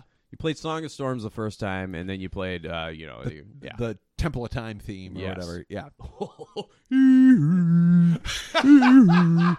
Yeah. I used to go into that temple and just listen to that on repeat. There's a guy that I work with. He's a new like a new team member of mine Yeah. who's a little odd, but I love the guy. Does he have an ocarina? He does not have an ocarina, but he seems odd enough where I was like, "What's your deal? Like, what do you like to do?" And he was like, "Well, uh, I did, I, I, I did, uh, I ordered a hurdy gurdy, uh, the other, the other, uh, a few months back, and it's taken a while to get to me, but I'm gonna get a hurdy gurdy, and a hurdy gurdy is a musical instrument. That's what the s- the Song of Storms is played on. Ah, okay. So I got fucking elated, and I was like, "Are you gonna play the Song of Storms? Are you gonna?" It, he like, he was like, he was so taken aback that anybody knew what the fuck he was talking about. I'm a big Temple of Time guy. Oh yeah, I was actually really the one disappointment in Breath of the Wild for me was when I got to the like it's right away. You go to the Temple of Time, like the ruins of it. yeah. It didn't have the music. No. I wanted to walk in there and also you know, I love that fucking song. Um anyways. So yeah, Conch spins further and it reveals a new secret door and Ezra's I like, did it. "Hey." I did. What? At this moment, as they like reveal the new door and they walk into the temple, I have written in my notes, "You really have to play Fallen Order." Yeah. So I'm happy that that has taken place between this. Yeah, I mean, it's not. There's no like direct line to Fallen Order. There's not like it's not like a line in the show that just like. No, but it's, like, it's just similar The themes. vibes, the vibes are just so similar. So yeah, so it reveals this new secret door. So yeah, glad I had this handy.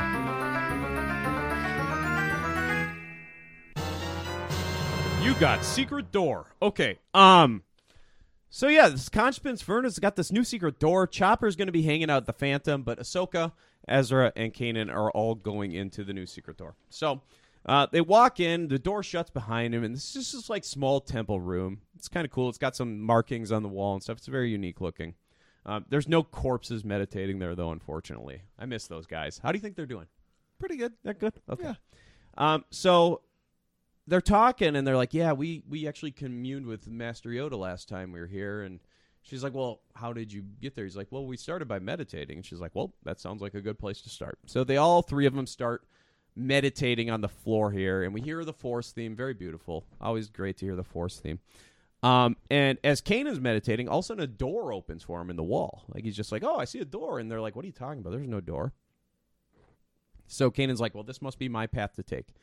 Kanan walks up to the door and walks in and just disappears. And Ezra's like, "Where the hell did he go? He just disappeared." And Ahsoka's like, "As you know, these places can be a little mysterious." Um, so when he goes into the door, though, I he would love walks. if in we got a reality shot and they're all just on their sides with their tongues out. Yeah. Like, "Ugh." Just They're having all seizures. Hallucinating. Yeah. That'd be great.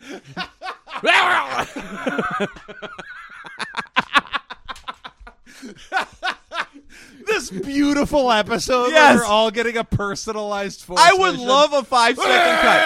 How funny would that be? A five second cut of just them having massive seizures on the floor of this temple. the, Inquisi- the Inquisitors walk in and are like, "What the hell?" And Yeah. then they all just flop and Yeah. do the same thing. Whoa!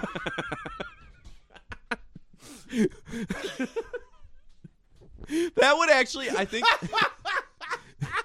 that would hit really hard.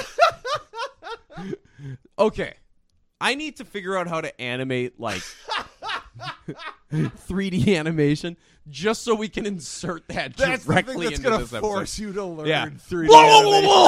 animation.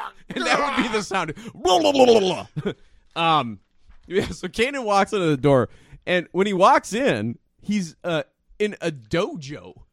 It's a dojo. He's like, and there's like a bunch of lightsabers on the wall.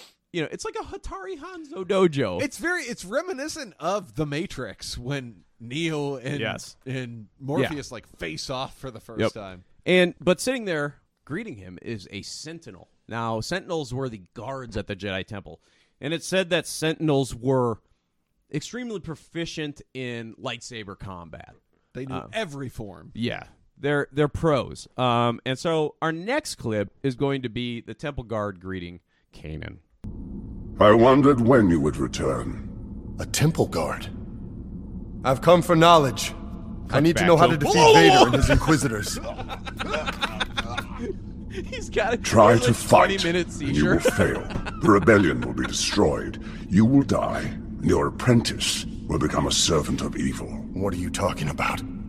The dark side. It pulls at him. It calls to him. Eventually, he will be consumed by it.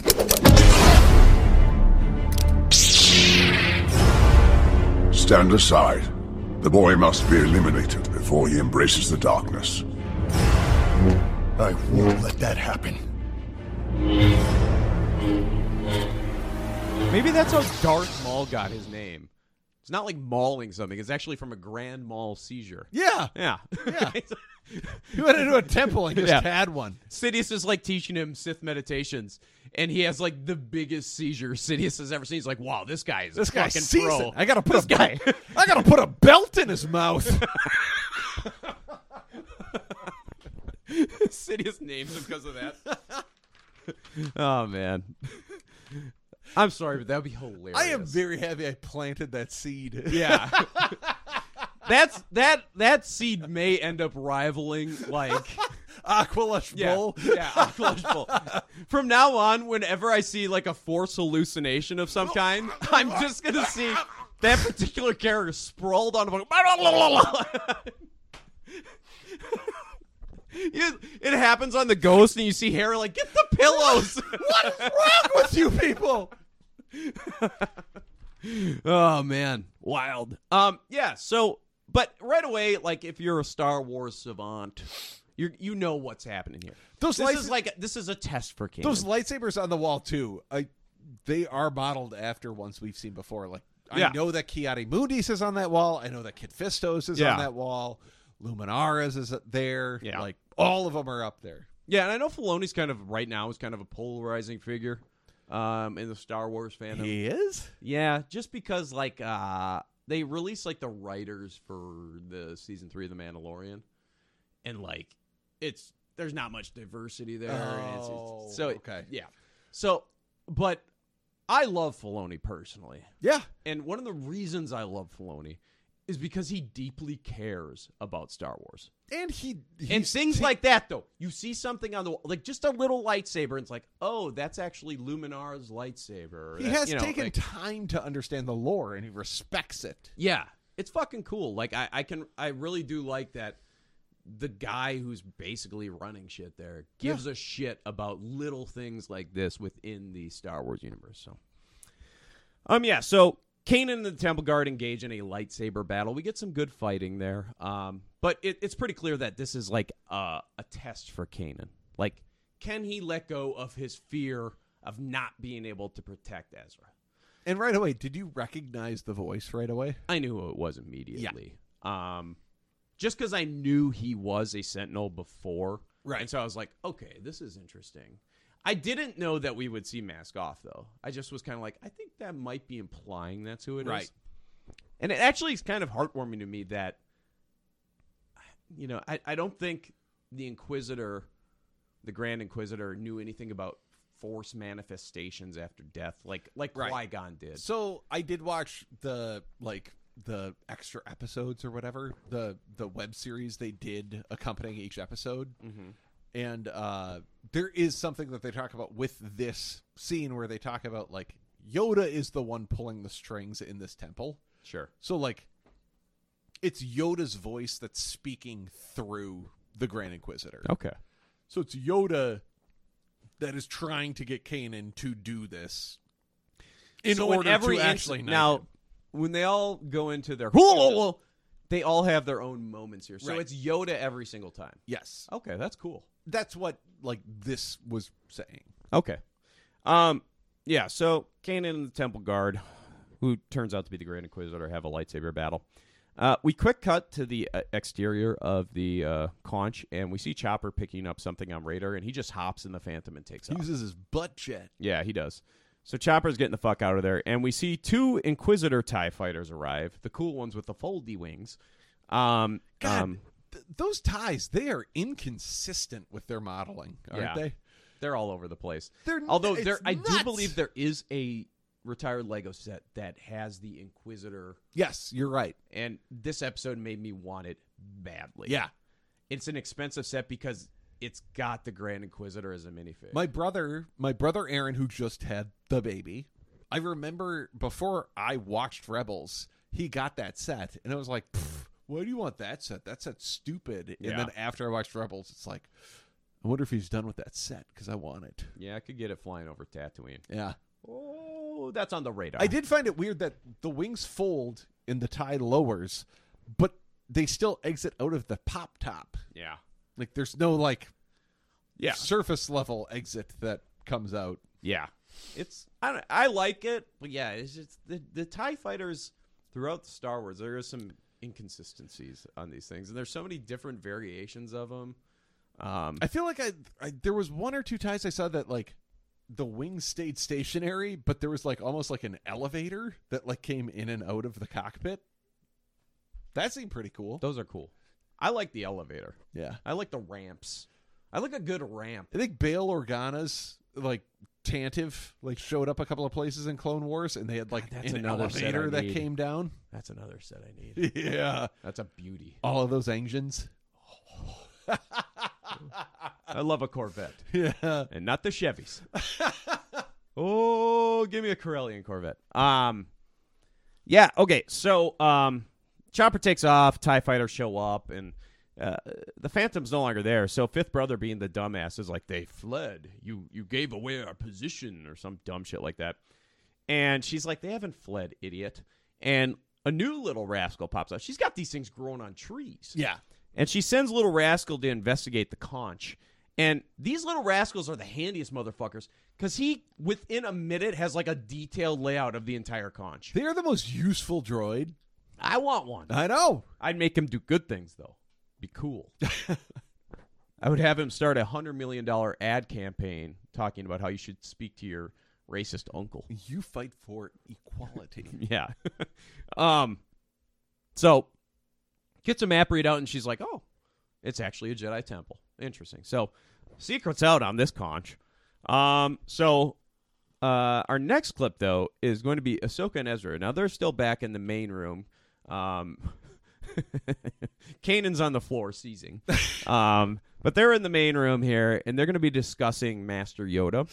Um, and then Ezra's going to meet somebody, a new friend. Um, so that is going to be our next clip. So let's take a listen. You knew Master Yoda. Yes. He taught almost all of the younglings in the temple at one point or another. Kanan described him to me. Small, uh, green, and, and wrinkly with pointy ears. But he didn't know what he was really like. I'm not sure anyone did. He was wise, kind. But when I was young, he seemed happier. As the Clone War dragged on, he carried a great burden, a deep sorrow. As if he knew before anyone else that one time was ending and another beginning. This show fucking rocks. Isn't it amazing? It's so good.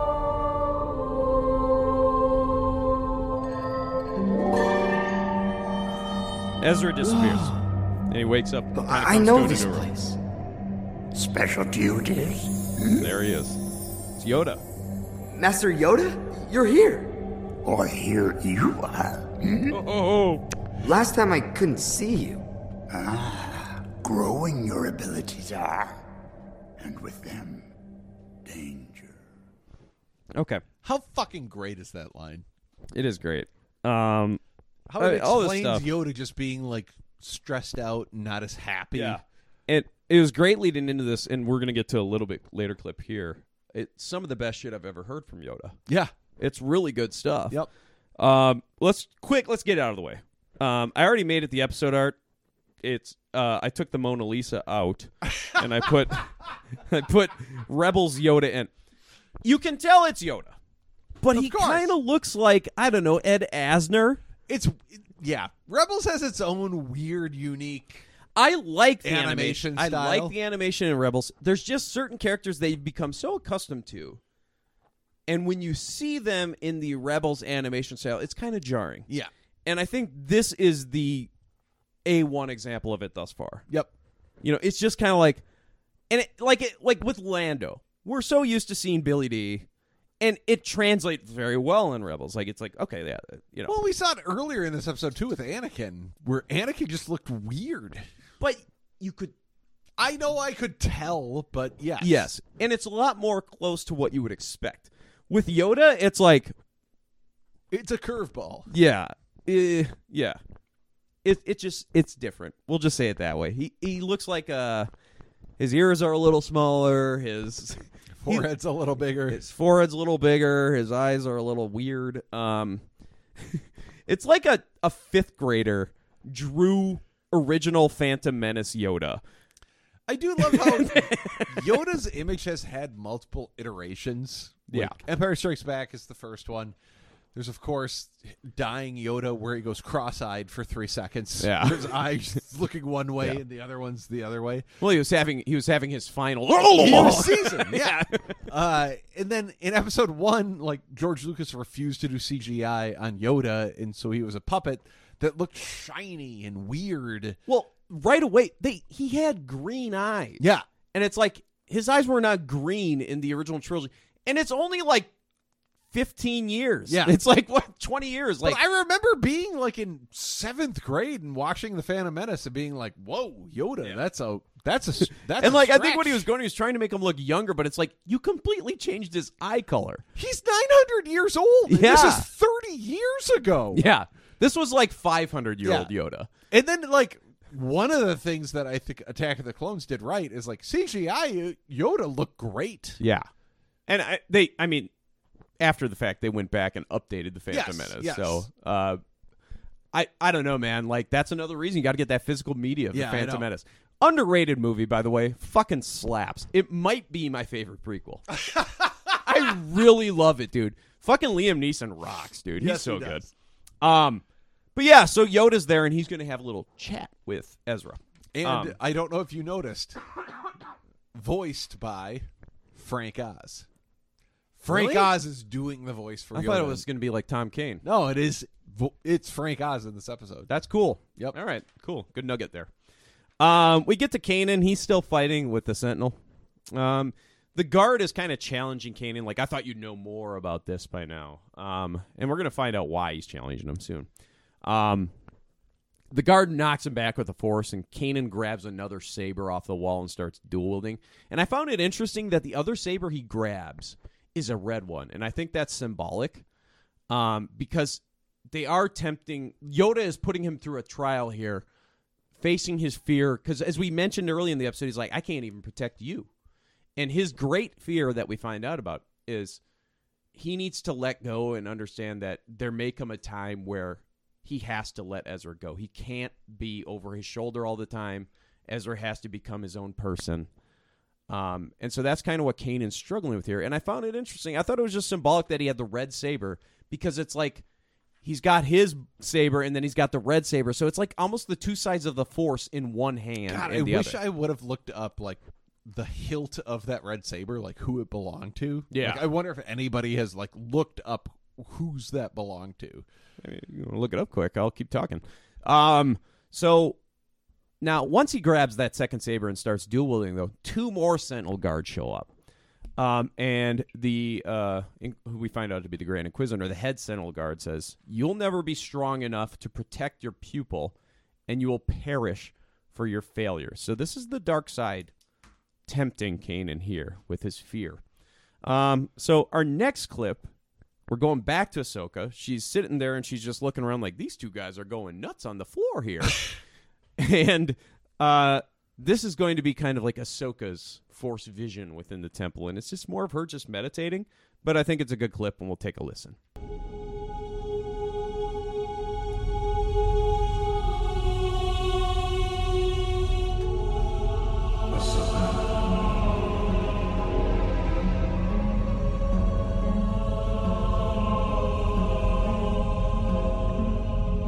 Ahsoka, why did you leave?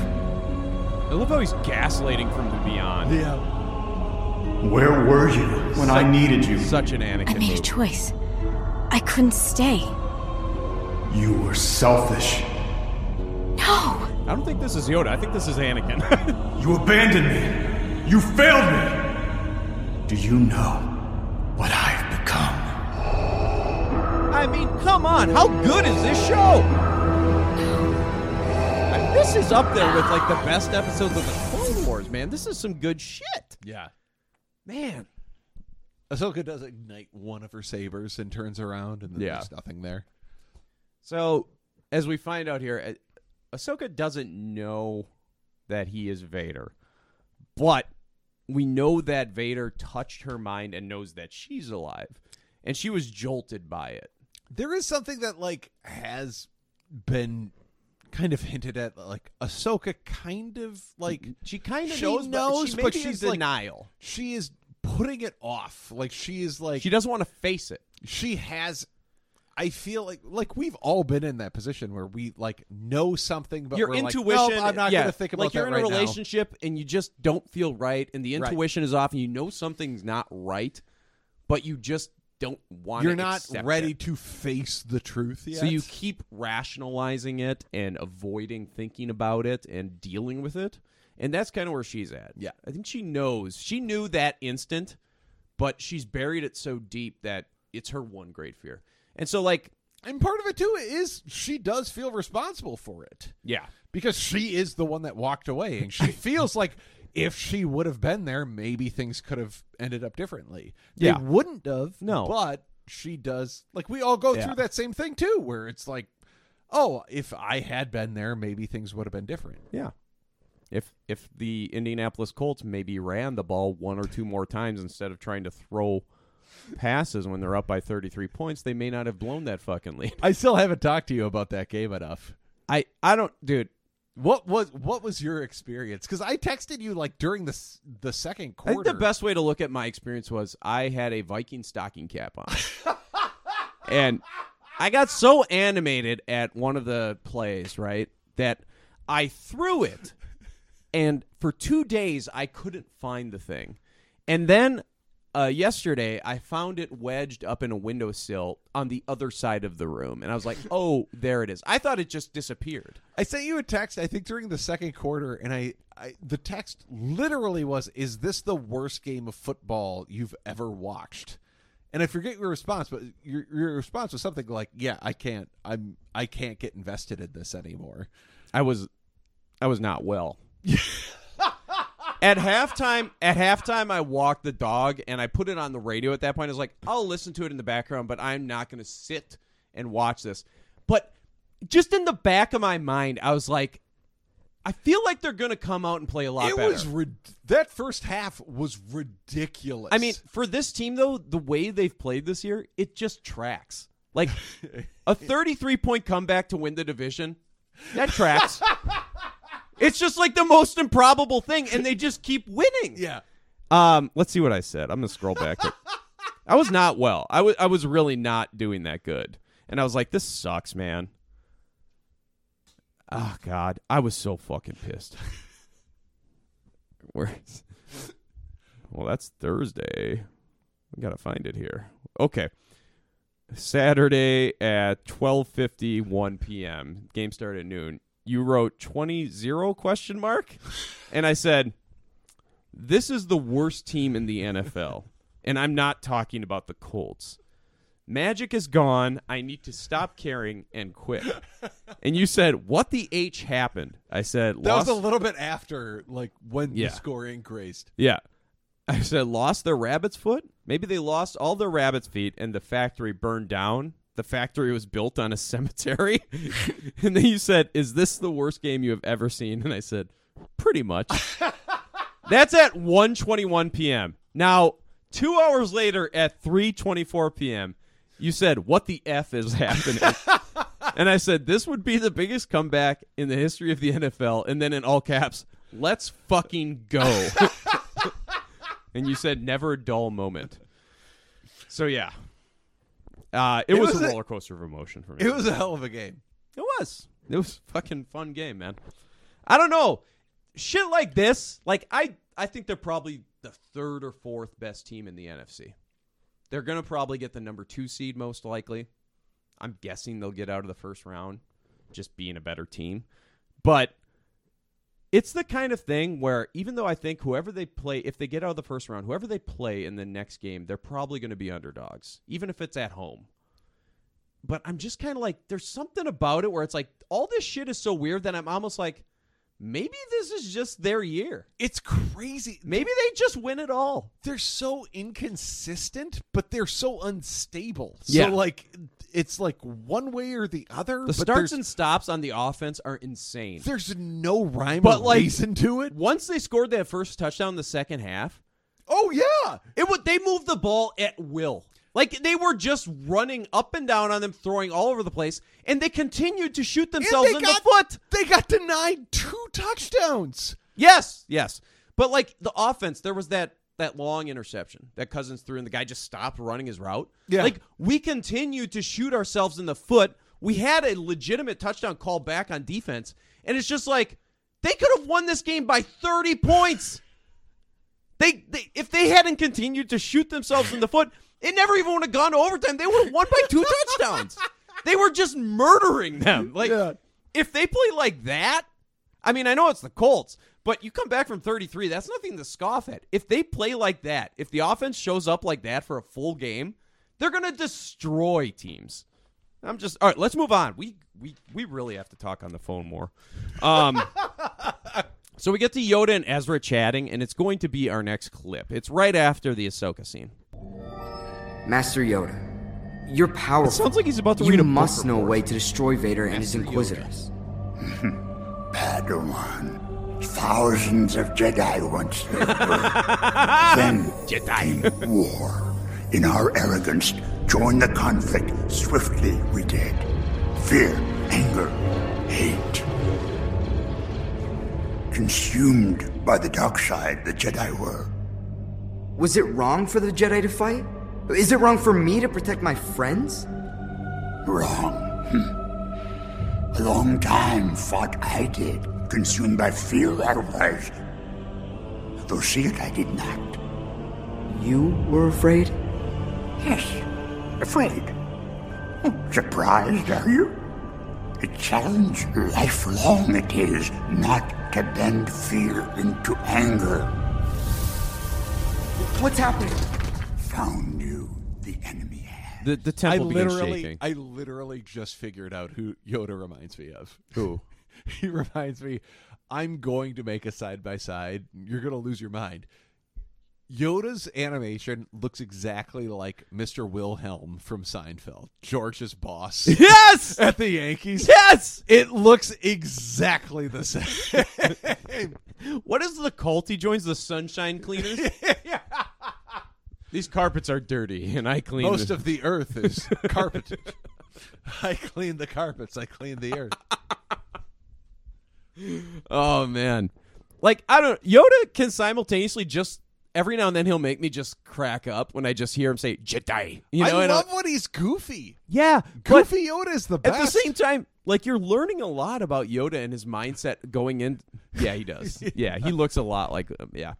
Um but he you're learning a lot about Yoda's mindset heading into Order 66. I also and like- just how he realized the order was going to a dark place, but he was so stricken by fear that he couldn't stop. I also appreciate the fact that like we've all been in that position where we've been heads down in something a, a very stressful situation and it isn't until we come out of the other on the other end of it where we realize like oh i was completely wrong about all of it and like, Yeah. we saw that in the lost episodes where yoda and r2 go on their little journey and talk to the wills and then they go to talk to darth bane yeah and like yoda has his eyes opened at the age of what 900 or 850 or whatever and he realizes like i've been approaching this entire thing wrong like we see in that moment of the clone wars yoda admits he is wrong there's another way that he has not anticipated and a brand new study opens up and i feel like this yoda represents post that journey Yeah. and the, the yoda leading up to that was serious and very stalwart and like did not joke at all Yeah. and was very like but it was after that journey with r2 the yoda that came out the other side of it is like this Yeah. and that's the yoda that we saw in empire strikes back and that's the yoda that we saw in uh last jedi Yeah. And I, I do I do appreciate the fact that he's telling Ezra like, yeah, I was scared. Yeah. And like you don't really think of Yoda as getting scared. And like scared is such a like a visceral reaction. Like you can see it physically. You know, you can see someone tremble. You can see the look on their face. Yoda never held that face. Yoda never trembled, but he was scared. And I thought that was neat cuz like hi- his exterior was alre- always confident and his exterior was always like uh, we have this under control but deep down he had that fear and he, he acknowledges that it's a fight that you have your entire life But and I love the fact that like It's in- great. In this episode, in the next scene, we see exactly what Yoda is getting at. Yeah. With Kanan, where Kanan basically surrenders. Yeah. And he was like, Well, whatever Ezra decides, that's Ezra. I have done my best. I don't wish him to go to the dark side, but if that is his destiny, that's Yeah. his destiny. And he kind of resolves himself. Yeah. Like and that is exactly what like Yoda is getting at. yeah I- it's really cool too because you see like when you compare him this yoda like yoda he's reaching out he's teaching the next generation of force wielders from a distance and then you look at empire strikes back when luke comes there and he's hesitant about training luke and i think that's some that he talks about it's a lifelong fight against fear and i think he has hesitation there because he's scared of training luke Yeah, of course. he sees too much And of his he's- father in him And he's also like all of this stuff too is building to that moment too, where like Yeah. Luke is the second that he knows his friends are gonna die, Luke like packs up his shit and he's like, I gotta go. And Yoda's like, No, this is no different. Like you no, like if that is their destiny, you need to leave them. Like that's it's not saying that Yeah. you you don't care about them, but y- if that is what they are meant for, then that like Yeah. that's what you have to be comfortable with. I like how and that's like, th- it's following this exact same fucking thread. And you know who else followed that fucking thread? Qui Gon Jinn. not Qui Gon Jinn, Obi Wan fucking Kenobi. When, But when the what I was gonna Duchess say- died in Obi Wan's arms, Yeah. it, he he was pained by it, but he accepted it. And he looked at Maul and he said, "You can kill me, but you can never destroy me." Fuck, Yeah. that is poetic. The thing is, like, I think though, I think the Qui Gon tracks though, because Qui Gon was he was against the grain, and he was the will of the Force guy. And that is Qui Gon's the one that spoke to Yoda in that journey with R2 Yes. that woke him up and was like, yeah, "Oh fuck." And so, like, really, the theme of like Yoda's later years, Obi Wan post Order sixty six, and really Qui Gon's whole theme, it was a theme of acceptance. Like the Force, like there's certain things you just can't stop, and you It have is to a- accept like it is a bad things are going to surrender- happen. in It is life. a surrender of control. Yes. To the force. And that was Anakin's massive fault. Yeah. He needed control. And like the fact that like I mean I have to stop death. Yeah. Like just the most inevitable thing. It's like the one guarantee and he's sitting there being like I can't allow that to happen. Yeah. And that was Anakin's great fault. And so like I just like the fact that like they're really playing up that Yoda has accepted that certain things are going to happen and there's just simply nothing you can do about it. And that's what Qui-Gon mastered. Yep. Qui-Gon was the master. He's like the first Jedi to master that. Like I'm not going to try to force anything. Whatever happens happens and I'll deal with it as it comes. And like I don't it also cor- this correlates too with Fallen Order just following the story of Eno Cordova as he sees like these visions like something bad is going to happen and I can't stop it. But what I can do is I can try to do something to make a better future after that. I can try to lay the bricks for the next era. Like and that's what he's trying to do and it's just he's accepted the fate of the Jedi, but he's not letting the fear of it consume him. He's looking past it. Yeah.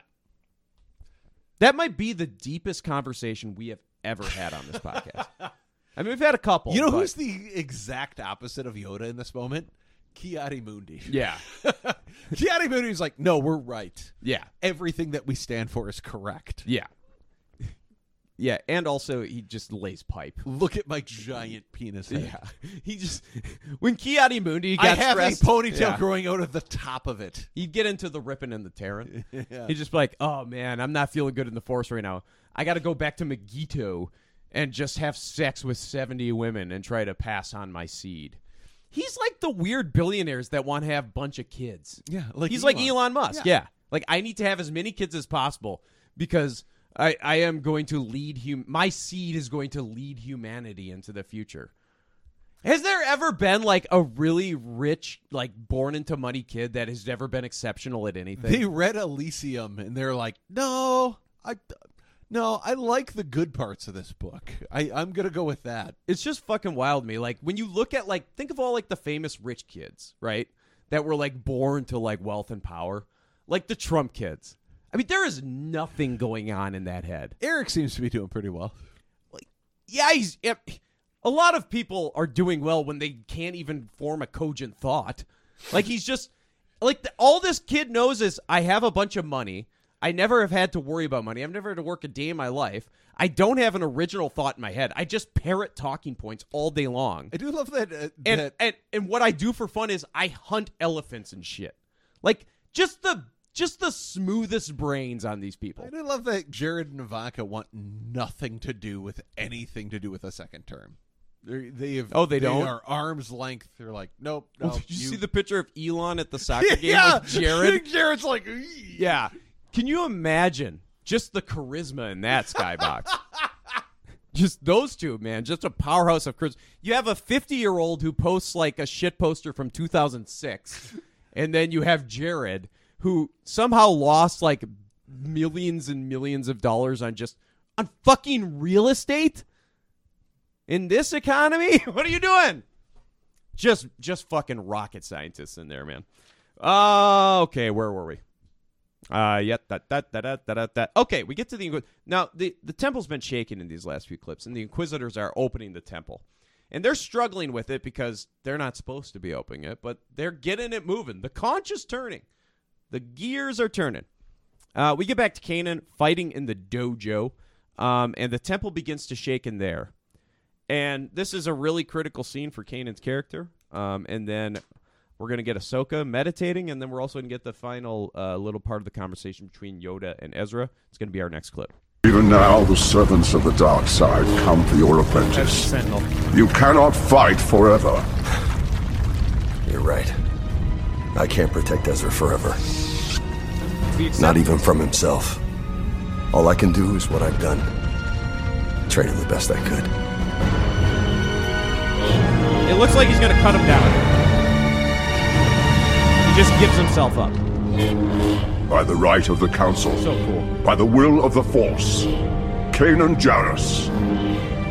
You may rise. Wait. What does this mean?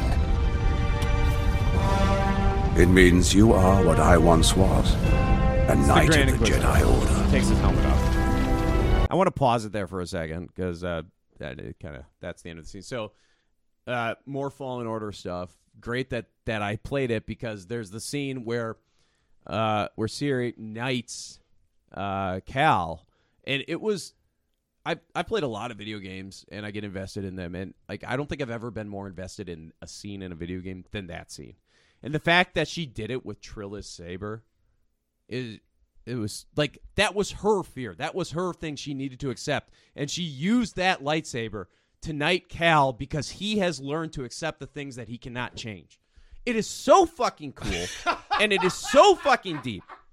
Like this is what find that shit in Harry Potter. Or you're not going to. Because Harry Potter sucks. Okay, let's remove it.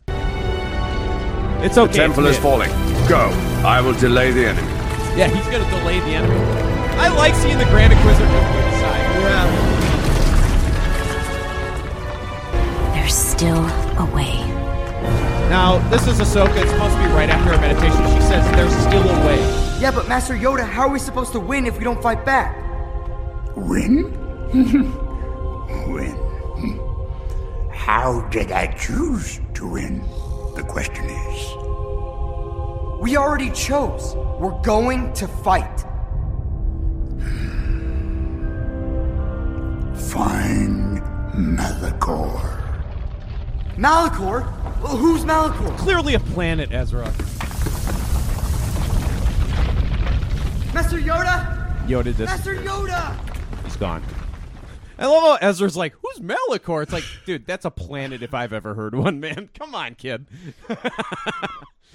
Clearly, Um, this guy never had an Xbox. Yeah. So Kanan gets knighted. Very cool scene. Uh, very reminiscent of. uh So what you're saying is though that was actually Yoda like giving the trial to Kanan. That's what this was saying. yeah. I like how he is Kanan Jarrus now, and he's not Caleb Doom. Yeah. You know. Yeah, of course. He's Kanan. Yeah. You know that's cool. This is the identity that you've chosen, so Yeah. live in it. This is who you are. Yeah. Um, it's like Ray becoming a Skywalker. Yeah.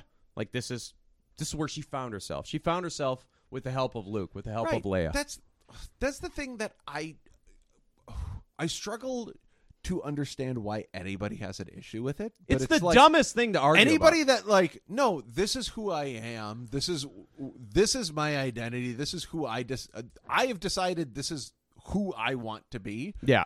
Why does anyone have any right to be like, no, no, I don't think so. You yeah. were this person, and, and honestly, for a very long like time. when you look at it just from a perspective of the three movies, it it makes sense. yes, of course, She was she was marooned as a child on Jakku. She stayed there. She she was raised on her own. The closest thing she had to any kind of like familial figure was the fucking the fucking one quarter portion GameStop motherfucker. You know, Simon Pegg. yeah, Yeah, Simon yeah. Pegg. Like he gives her some fucking weird shitty muffins, you know, Yeah. because she brings in scraps. But, like she has nothing. It's just her. It's just her. She has no one. She's never had any family. And then you go to The Last Jedi, she finds Luke. This and that. She goes into the dark side place of you know, and she looks and she's she finds she's nobody. She's nobody. The reason she's nobody, and we're talking about, it, she has to come to a level of acceptance. She has she is not ready to accept who she really is. In her head, she has fantasized that her parents were these grand people Yeah. that, for whatever reason, had to leave her behind. And their last names actually mean something. But in reality, they don't mean dick. Yeah, she's just. It's an acceptance thing. It just really is. And so, like, you, you what did you want to see in that scene? Did you want to see just like Palpatine's face? No, like that that wouldn't have done her character any favors at that point. Because as far as she knew, like, no, I was just I was just this person that's. Yeah. moving. And then she finds out in the third one. And obviously, I think there were some um, creative differences between J.J. Abrams and Rian Johnson. Sure, I think there were. Absolutely. But it kind of makes sense, really, when you get down to it. And then the fact that she she had a bond with Luke, she had a bond with Leia. Those are the closest things she's had to a family. It's the first people that have ever truly accepted her. So why the fuck wouldn't she be a Skywalker? It's it's like it's like telling a kid that was adopted and like their family loved them and they grew close with this family that adopted them.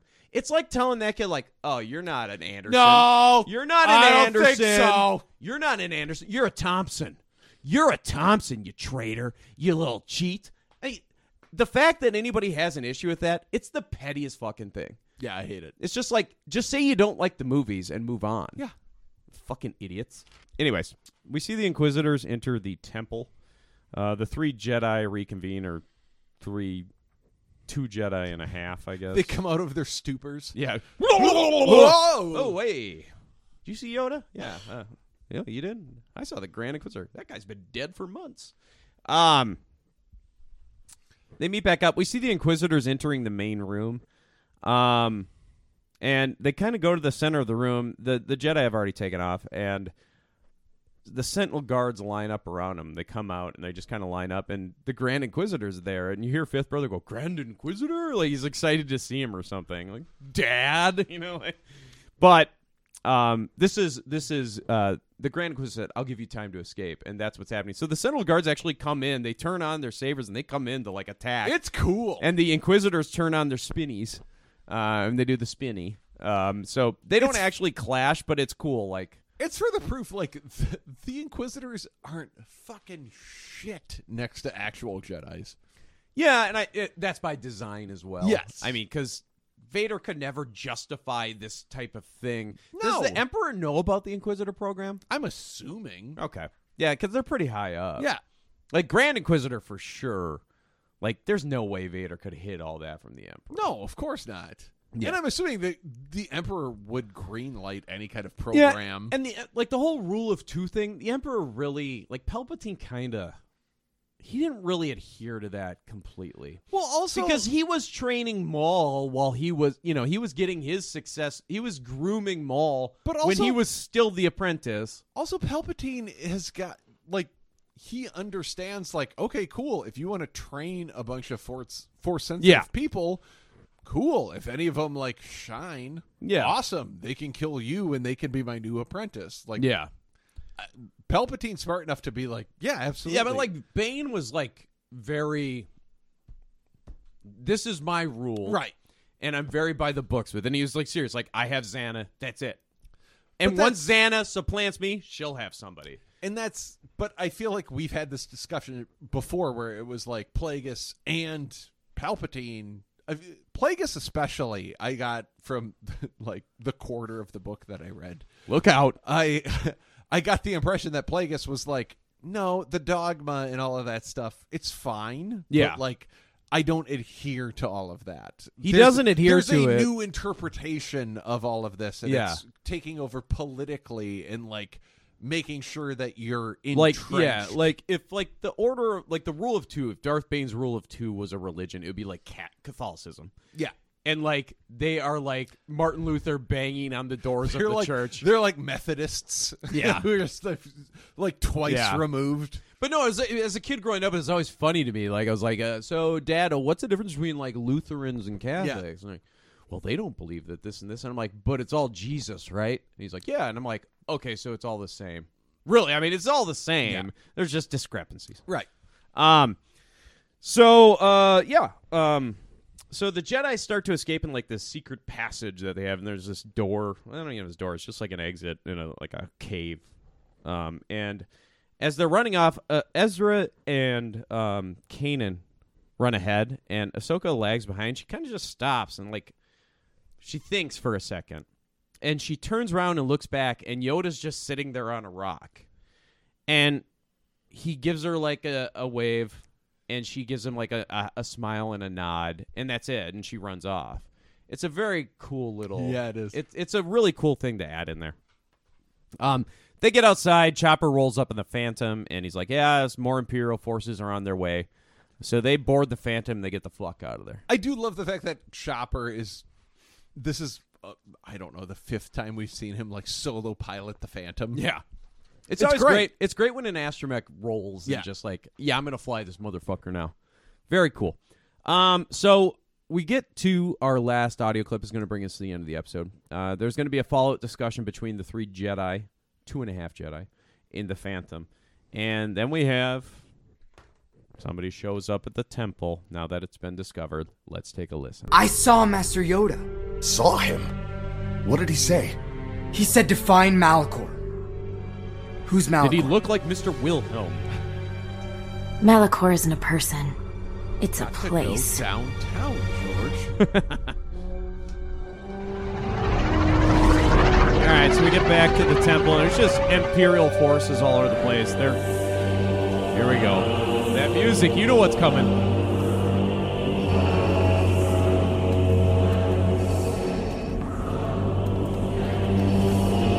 My master will be most pleased with this discovery.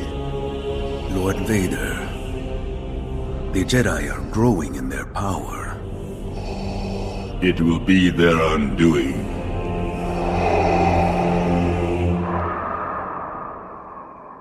That's your episode.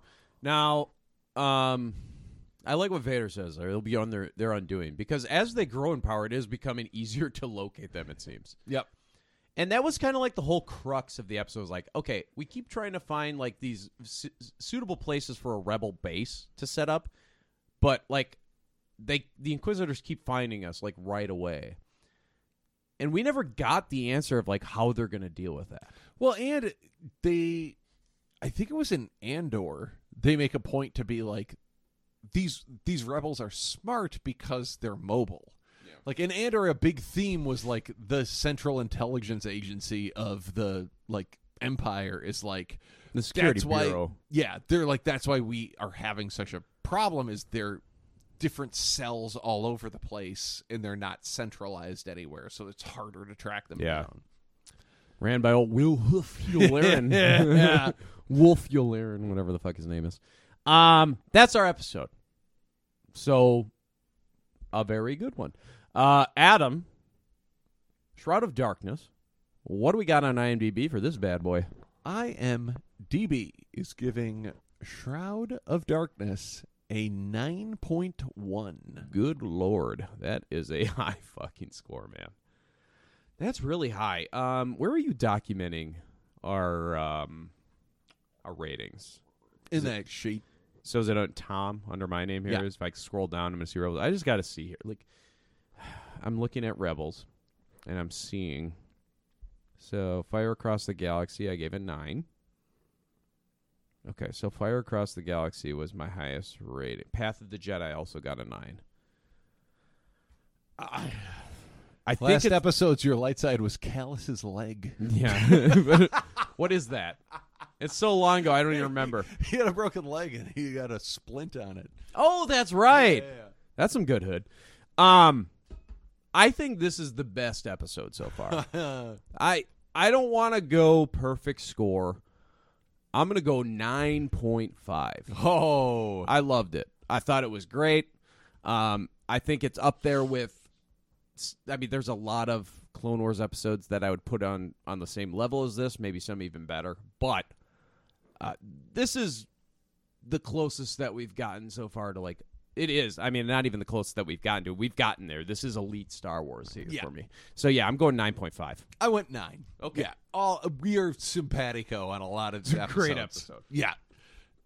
It's getting into the lore stuff. It's getting deeper and linking back to the Clone Wars. It, it was phenomenal. Yeah. It's good stuff. Yeah. What the fuck is BG being forklift certified? What the fuck is that? I don't remember any of this shit. Okay. Um, so a nine and a nine point five. Always look on the light side of life.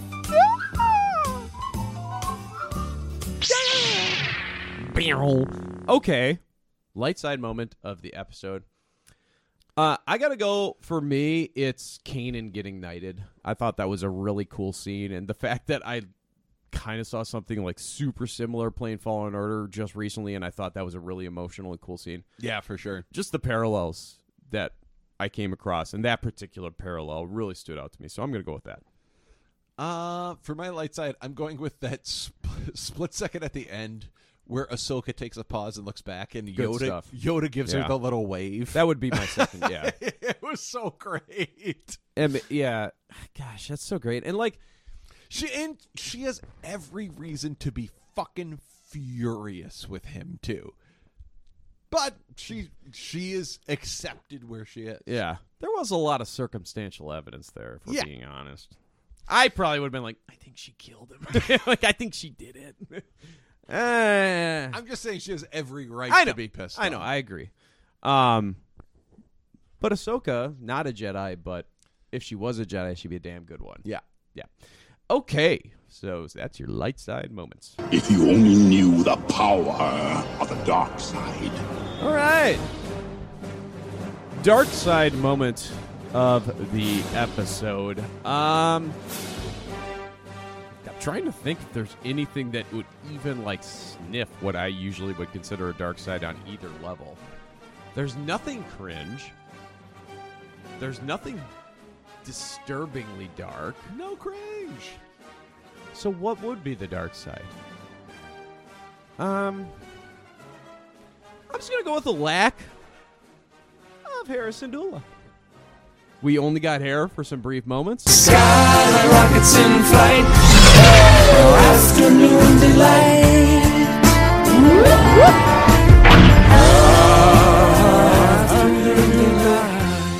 Hera's probably my favorite character so far. Yeah. I, I think and she's hot. So just not seeing a lot of her, I guess, is a bummer. uh, But I, I, it's tough to find much in this episode to complain about. What about you? My dark side, I'm just gonna go with that moment that we have Ahsoka reminiscing about Anakin. And Anakin's gaslighting her from the grave. Just because it's well, when she's talking about Anakin to Ezra, it's like Yeah. seeing her think about Anakin and delivering to another person. Yeah. it's sad because of what could have been. It is pretty funny to think about though. Like she I mean, he began to fall when she was still around. We saw it plenty of times where we're like, oh god, this guy is such a piece of shit. But like she only ever saw the good in him. You know, it seems like. Um So yeah, I mean and even when he would like flirt with that stuff, like there was always like reasoning to it. And even with Obi Wan, like on Voyage of Temptation, when he stabbed that guy through, he's like, what he was gonna blow up the ship. Yeah. So like any dark side moments that we've seen from Anakin, there was always kind of like a rationale to it. At least I could see them making a rationale to it from their perspective. And he always seemed to like recover and like like Yoda said, it's a lifelong thing. Yeah. Like you're not gonna it's not like you just master the dark side and it can't touch you. It's always there. Anyways. So okay, yeah, that's a good choice. That's a good one. I like that. Alrighty. I don't think that my voice can do it today. Like my throat, like I, I haven't talked this much in a while. Oh, you can do a Scott. Oh yeah. You gotta get it up. I gotta try. Cheese butter. Me, me, I'm back. Me and the DDN, Dennis Prager, help me of being canceled. Gina Carano, come on the podcast. We, we're gonna have Ben Shapiro on. Gina, Gina Carano, you wanna come on with Ben Shapiro? I heard you started a movie with him. Or he produced it? Wow, that's crazy. Gina Carano, help me at being canceled. Then a prayer, help me at being canceled. Okay. Dark Horse Hero of the episode. Ah. All right. Um, Dark Horse Hero of the episode. Uh, it's a tough one. I'm going Grand Mall Seizure. Grand Mall Seizure. I'm sorry. I think that's going to become the that's the next clone cast thing. Force meditation. Every vision, it's just them on their Yeah. side with their tongue out. Anytime there's any kind of like deep mystic force. so I'm going with that. I'm going with just the fact that somehow we manifested that and now it is going to be a worm in our brains. it is going to Till be the a end of running time. gag. Yeah. Until we're done with this podcast. Adam's gonna show up next week, and I'm gonna have like eight Lego minifigs just laying on their side, and I'm like, "Look what I did!" And I'll be, With I'll be, painted- yeah, Painted tongues on their faces. yeah, and I will be extremely proud of it too, and you will laugh. Okay, so that is, I guess, that's what I'm going with. All right, everybody's an all star. I got, I gotta come up with some for a dark horse. Dark Horse Hero, I'm going with Goofy Yoda. Goofy Yoda. Goofy, Goofy Yoda is always fun. And it's, It's- after yeah. that one trip with R2 where he took a turn. Yeah. It was a too little, too late. It but- is Goofy Yoda, but it's serious Goofy Yoda. Yeah. But when he's Goofy Yoda, he speaks with a, I don't know, just like a sense of. It, It's a little lighter than it's, it it's was a very, in the Clone Wars. He's still like this, like deep thinker, but it is light. Like when when he tells Ezra that he was afraid. Yeah. He's not. He's not saying it in a serious tone. He's saying, "Yeah, I was afraid. Of course, I was afraid. I'm, you know, I'm Down only to- human. Okay, not Goofy Yoda. Down to Earth Yoda. Yeah, down to earth Yoda. Yeah, because he's not like stealing shit from R two and Yeah. yeah. like "Arr!" it's not that guy. and eating the dirty sausage and all. or setting Luke's Yeah. hut on fire. Like, Ooh, look, like a in Slim Last Jim. Jedi. I like fucking insane Yoda. yeah, he's the best. He's a real man's man. He's a man. Sorry, I just wanted to hear it. Still want to hear Allentown after Allentown sucks. Such a man. Okay, so those are your dark horse heroes of the episode. It's been a while. Let's hit I this. beg your pardon, but what do you mean, naked? My parts are showing. My goodness. Oh.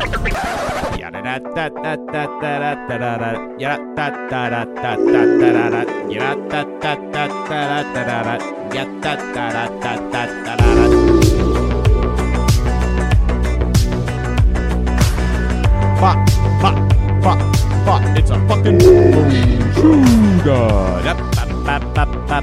intruder. All right, good hood. Going back to Lethal, who was looking at? I gotta tell you, my good hood, it's a little out there, but secret door of Conch Temple.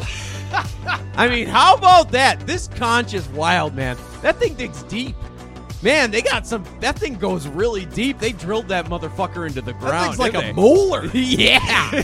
That thing go. You can fucking. I bet you it goes all the way to the other side of the planet. that. That thing is so deep, it's into a sinus cavity. You That's get in how that deep thing, you is. go down, you wake up in China. Yeah. Hey, it's fun. So I'm going secret door conch. What do you got for good hood? My good hood is uh, Vision Anakin, the Dark Vision. When he's talking to Ahsoka, when he's talking to Ahsoka, I don't know if you noticed, but he's wearing a shirt that has the Jedi Order logo on it, Yeah. and it made me think of Anakin buying the shirt in the Jedi Order gift shop. Yeah. I love the line from Ahsoka, like he was there for his friends till the end, and I'm just like, oh my god, that's so. No, it reminded me of a, what was the episode of Clone Wars where the clone trooper took off his armor and he was wearing like A turtleneck? a shirt with the like Oh, with the logo. with the logo Yeah. on it. That's what it reminded Yeah. me of. He's got the like when you become a Jedi Knight, they give you a bunch of T-shirts. It's just like, yeah, your commissary is here. oh man, like, a- and he also has like this weird like half vest. Yeah, it's in. It's he's got some interesting hood on. That's a good call. Alrighty, the Clone Cast presents. Power Radiance. Talk to me.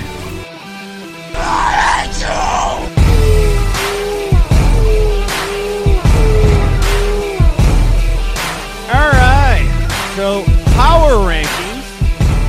Uh, this the portion of the episode that replaced what we used to call All Star of the Week. Now we just rank our three favorite characters of the episode.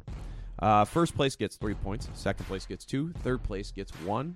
At the end of this, we're going to add them all up. I'm not going to go over them all right now. We have been going long. But Hera's in first, Ezra's in second, Conch Gal and Aqualush Bull are in third, Chopper in fourth, and Kanan in fifth. So, who is your number one All Star Power Rank King or Queen? My uh, power for the rankings have a episode? theme this episode, so I'm going number one. I'm going with Ashley Eckstein. All right, a little voice acting love. I like it. The nuance that she does with ad- with adult Ahsoka is amazing. I agree. Um, similar to yours, but I'm just going to give it to the character of Ahsoka. Okay. Uh, so Ahsoka is my number one power rank of the episode. Just great. A lot of cool callbacks to the Clone Wars and the scene with Yoda in the hall- in that tunnel. Mm, chef's kiss. Yeah. Who's your number two? Number two, I'm going with. I think I've given this to him before, not for power rankings, but for Dark Horse. Jason Isaac. All right. The return of Jason Isaac. The return. Okay. Uh, we're kind of tracking just on different levels. I am giving it to Grand Uh, Inquisitor, Sentinel Grand Inquisitor, um, Jedi Knight Grand Inquisitor. I wonder what his. Do we know his real name? I'm sh- uh, I'm sure we do. Not off the top of my head. I think it's Bobby. so we're giving it to Bobby Gi. Okay, so uh, Bobby Gi gets two. Um, and who's your number three? Number three, I'm going with Frank Oz, who made a Okay. return to voice Yoda. This is wild. Because who do you think I'm giving my There you third go, star Goofy to? Yoda. I'm going. I'm going Ed Asner Yoda. The Green Man. Yeah, the Green Man, Mr. Wilhelm himself. Weird looking Yoda gets a point from me. So, uh, no change up at the top. Hera, Ezra, and Conch Gal slash Aqualish Bull still going strong. I don't got to give out any free points to keep Conch Gal and Aqualish Bull in place this week. We're just going to leave it as is. So, those are your power rankings for the week, or two weeks, man. It's been a while. Yeah. Yoda Chewbacca, thank you. Saw Yoda. Okay, uh, this is where uh, in the Clone Wars days, I would predict the next episode. I'd try to predict the plot based off of the tagline from the opening of the episode. We no longer have that luxury as Rebels does not have taglines. Therefore, I just take the episode title and I try to figure out what the fuck's going on here. So, Adam, uh, season 2, episode 19 is. The Forgotten Droid. The Forgotten Droid. Now, I did see this name on Disney Plus in like the episode list, and I was like, oh, okay. Um, so I had some time to think about it. Um, I, I don't know what the fuck's gonna happen, but I sure hope we get some chopper kills. I think Chop is gonna the chopper bloodlust is going to return. He needs to satiate that. He's like Dexter. Like when his dark when when Chopper's dark passenger like sneaks up on him, he's just got to get something. away. So I think he's gonna find a worthy kill, probably some imperial shit, and he's just gonna take it out. So I'm going with Chopper Chaos as my prediction for the next episode.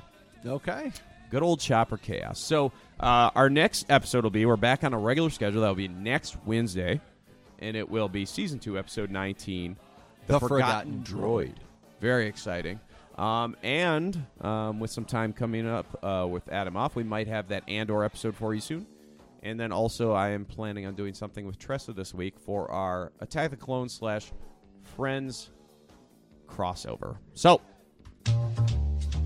Adam, where can listeners reach us? Hey, baby. Please send us an email. Send us your Santa letters. Yep. One last chance for Santa Your letters. clonecastpod at gmail.com. You can If reach you don't send them in, that's just more of me just rambling on these crazy letters. So. uh, Instagram, Twitter, TikTok at ClonecastPod.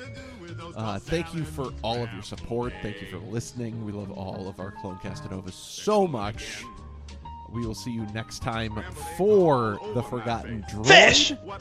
Until then, may the uh, bisexual vampire sex club be with you. Here, the tragedy of Crispin's Day.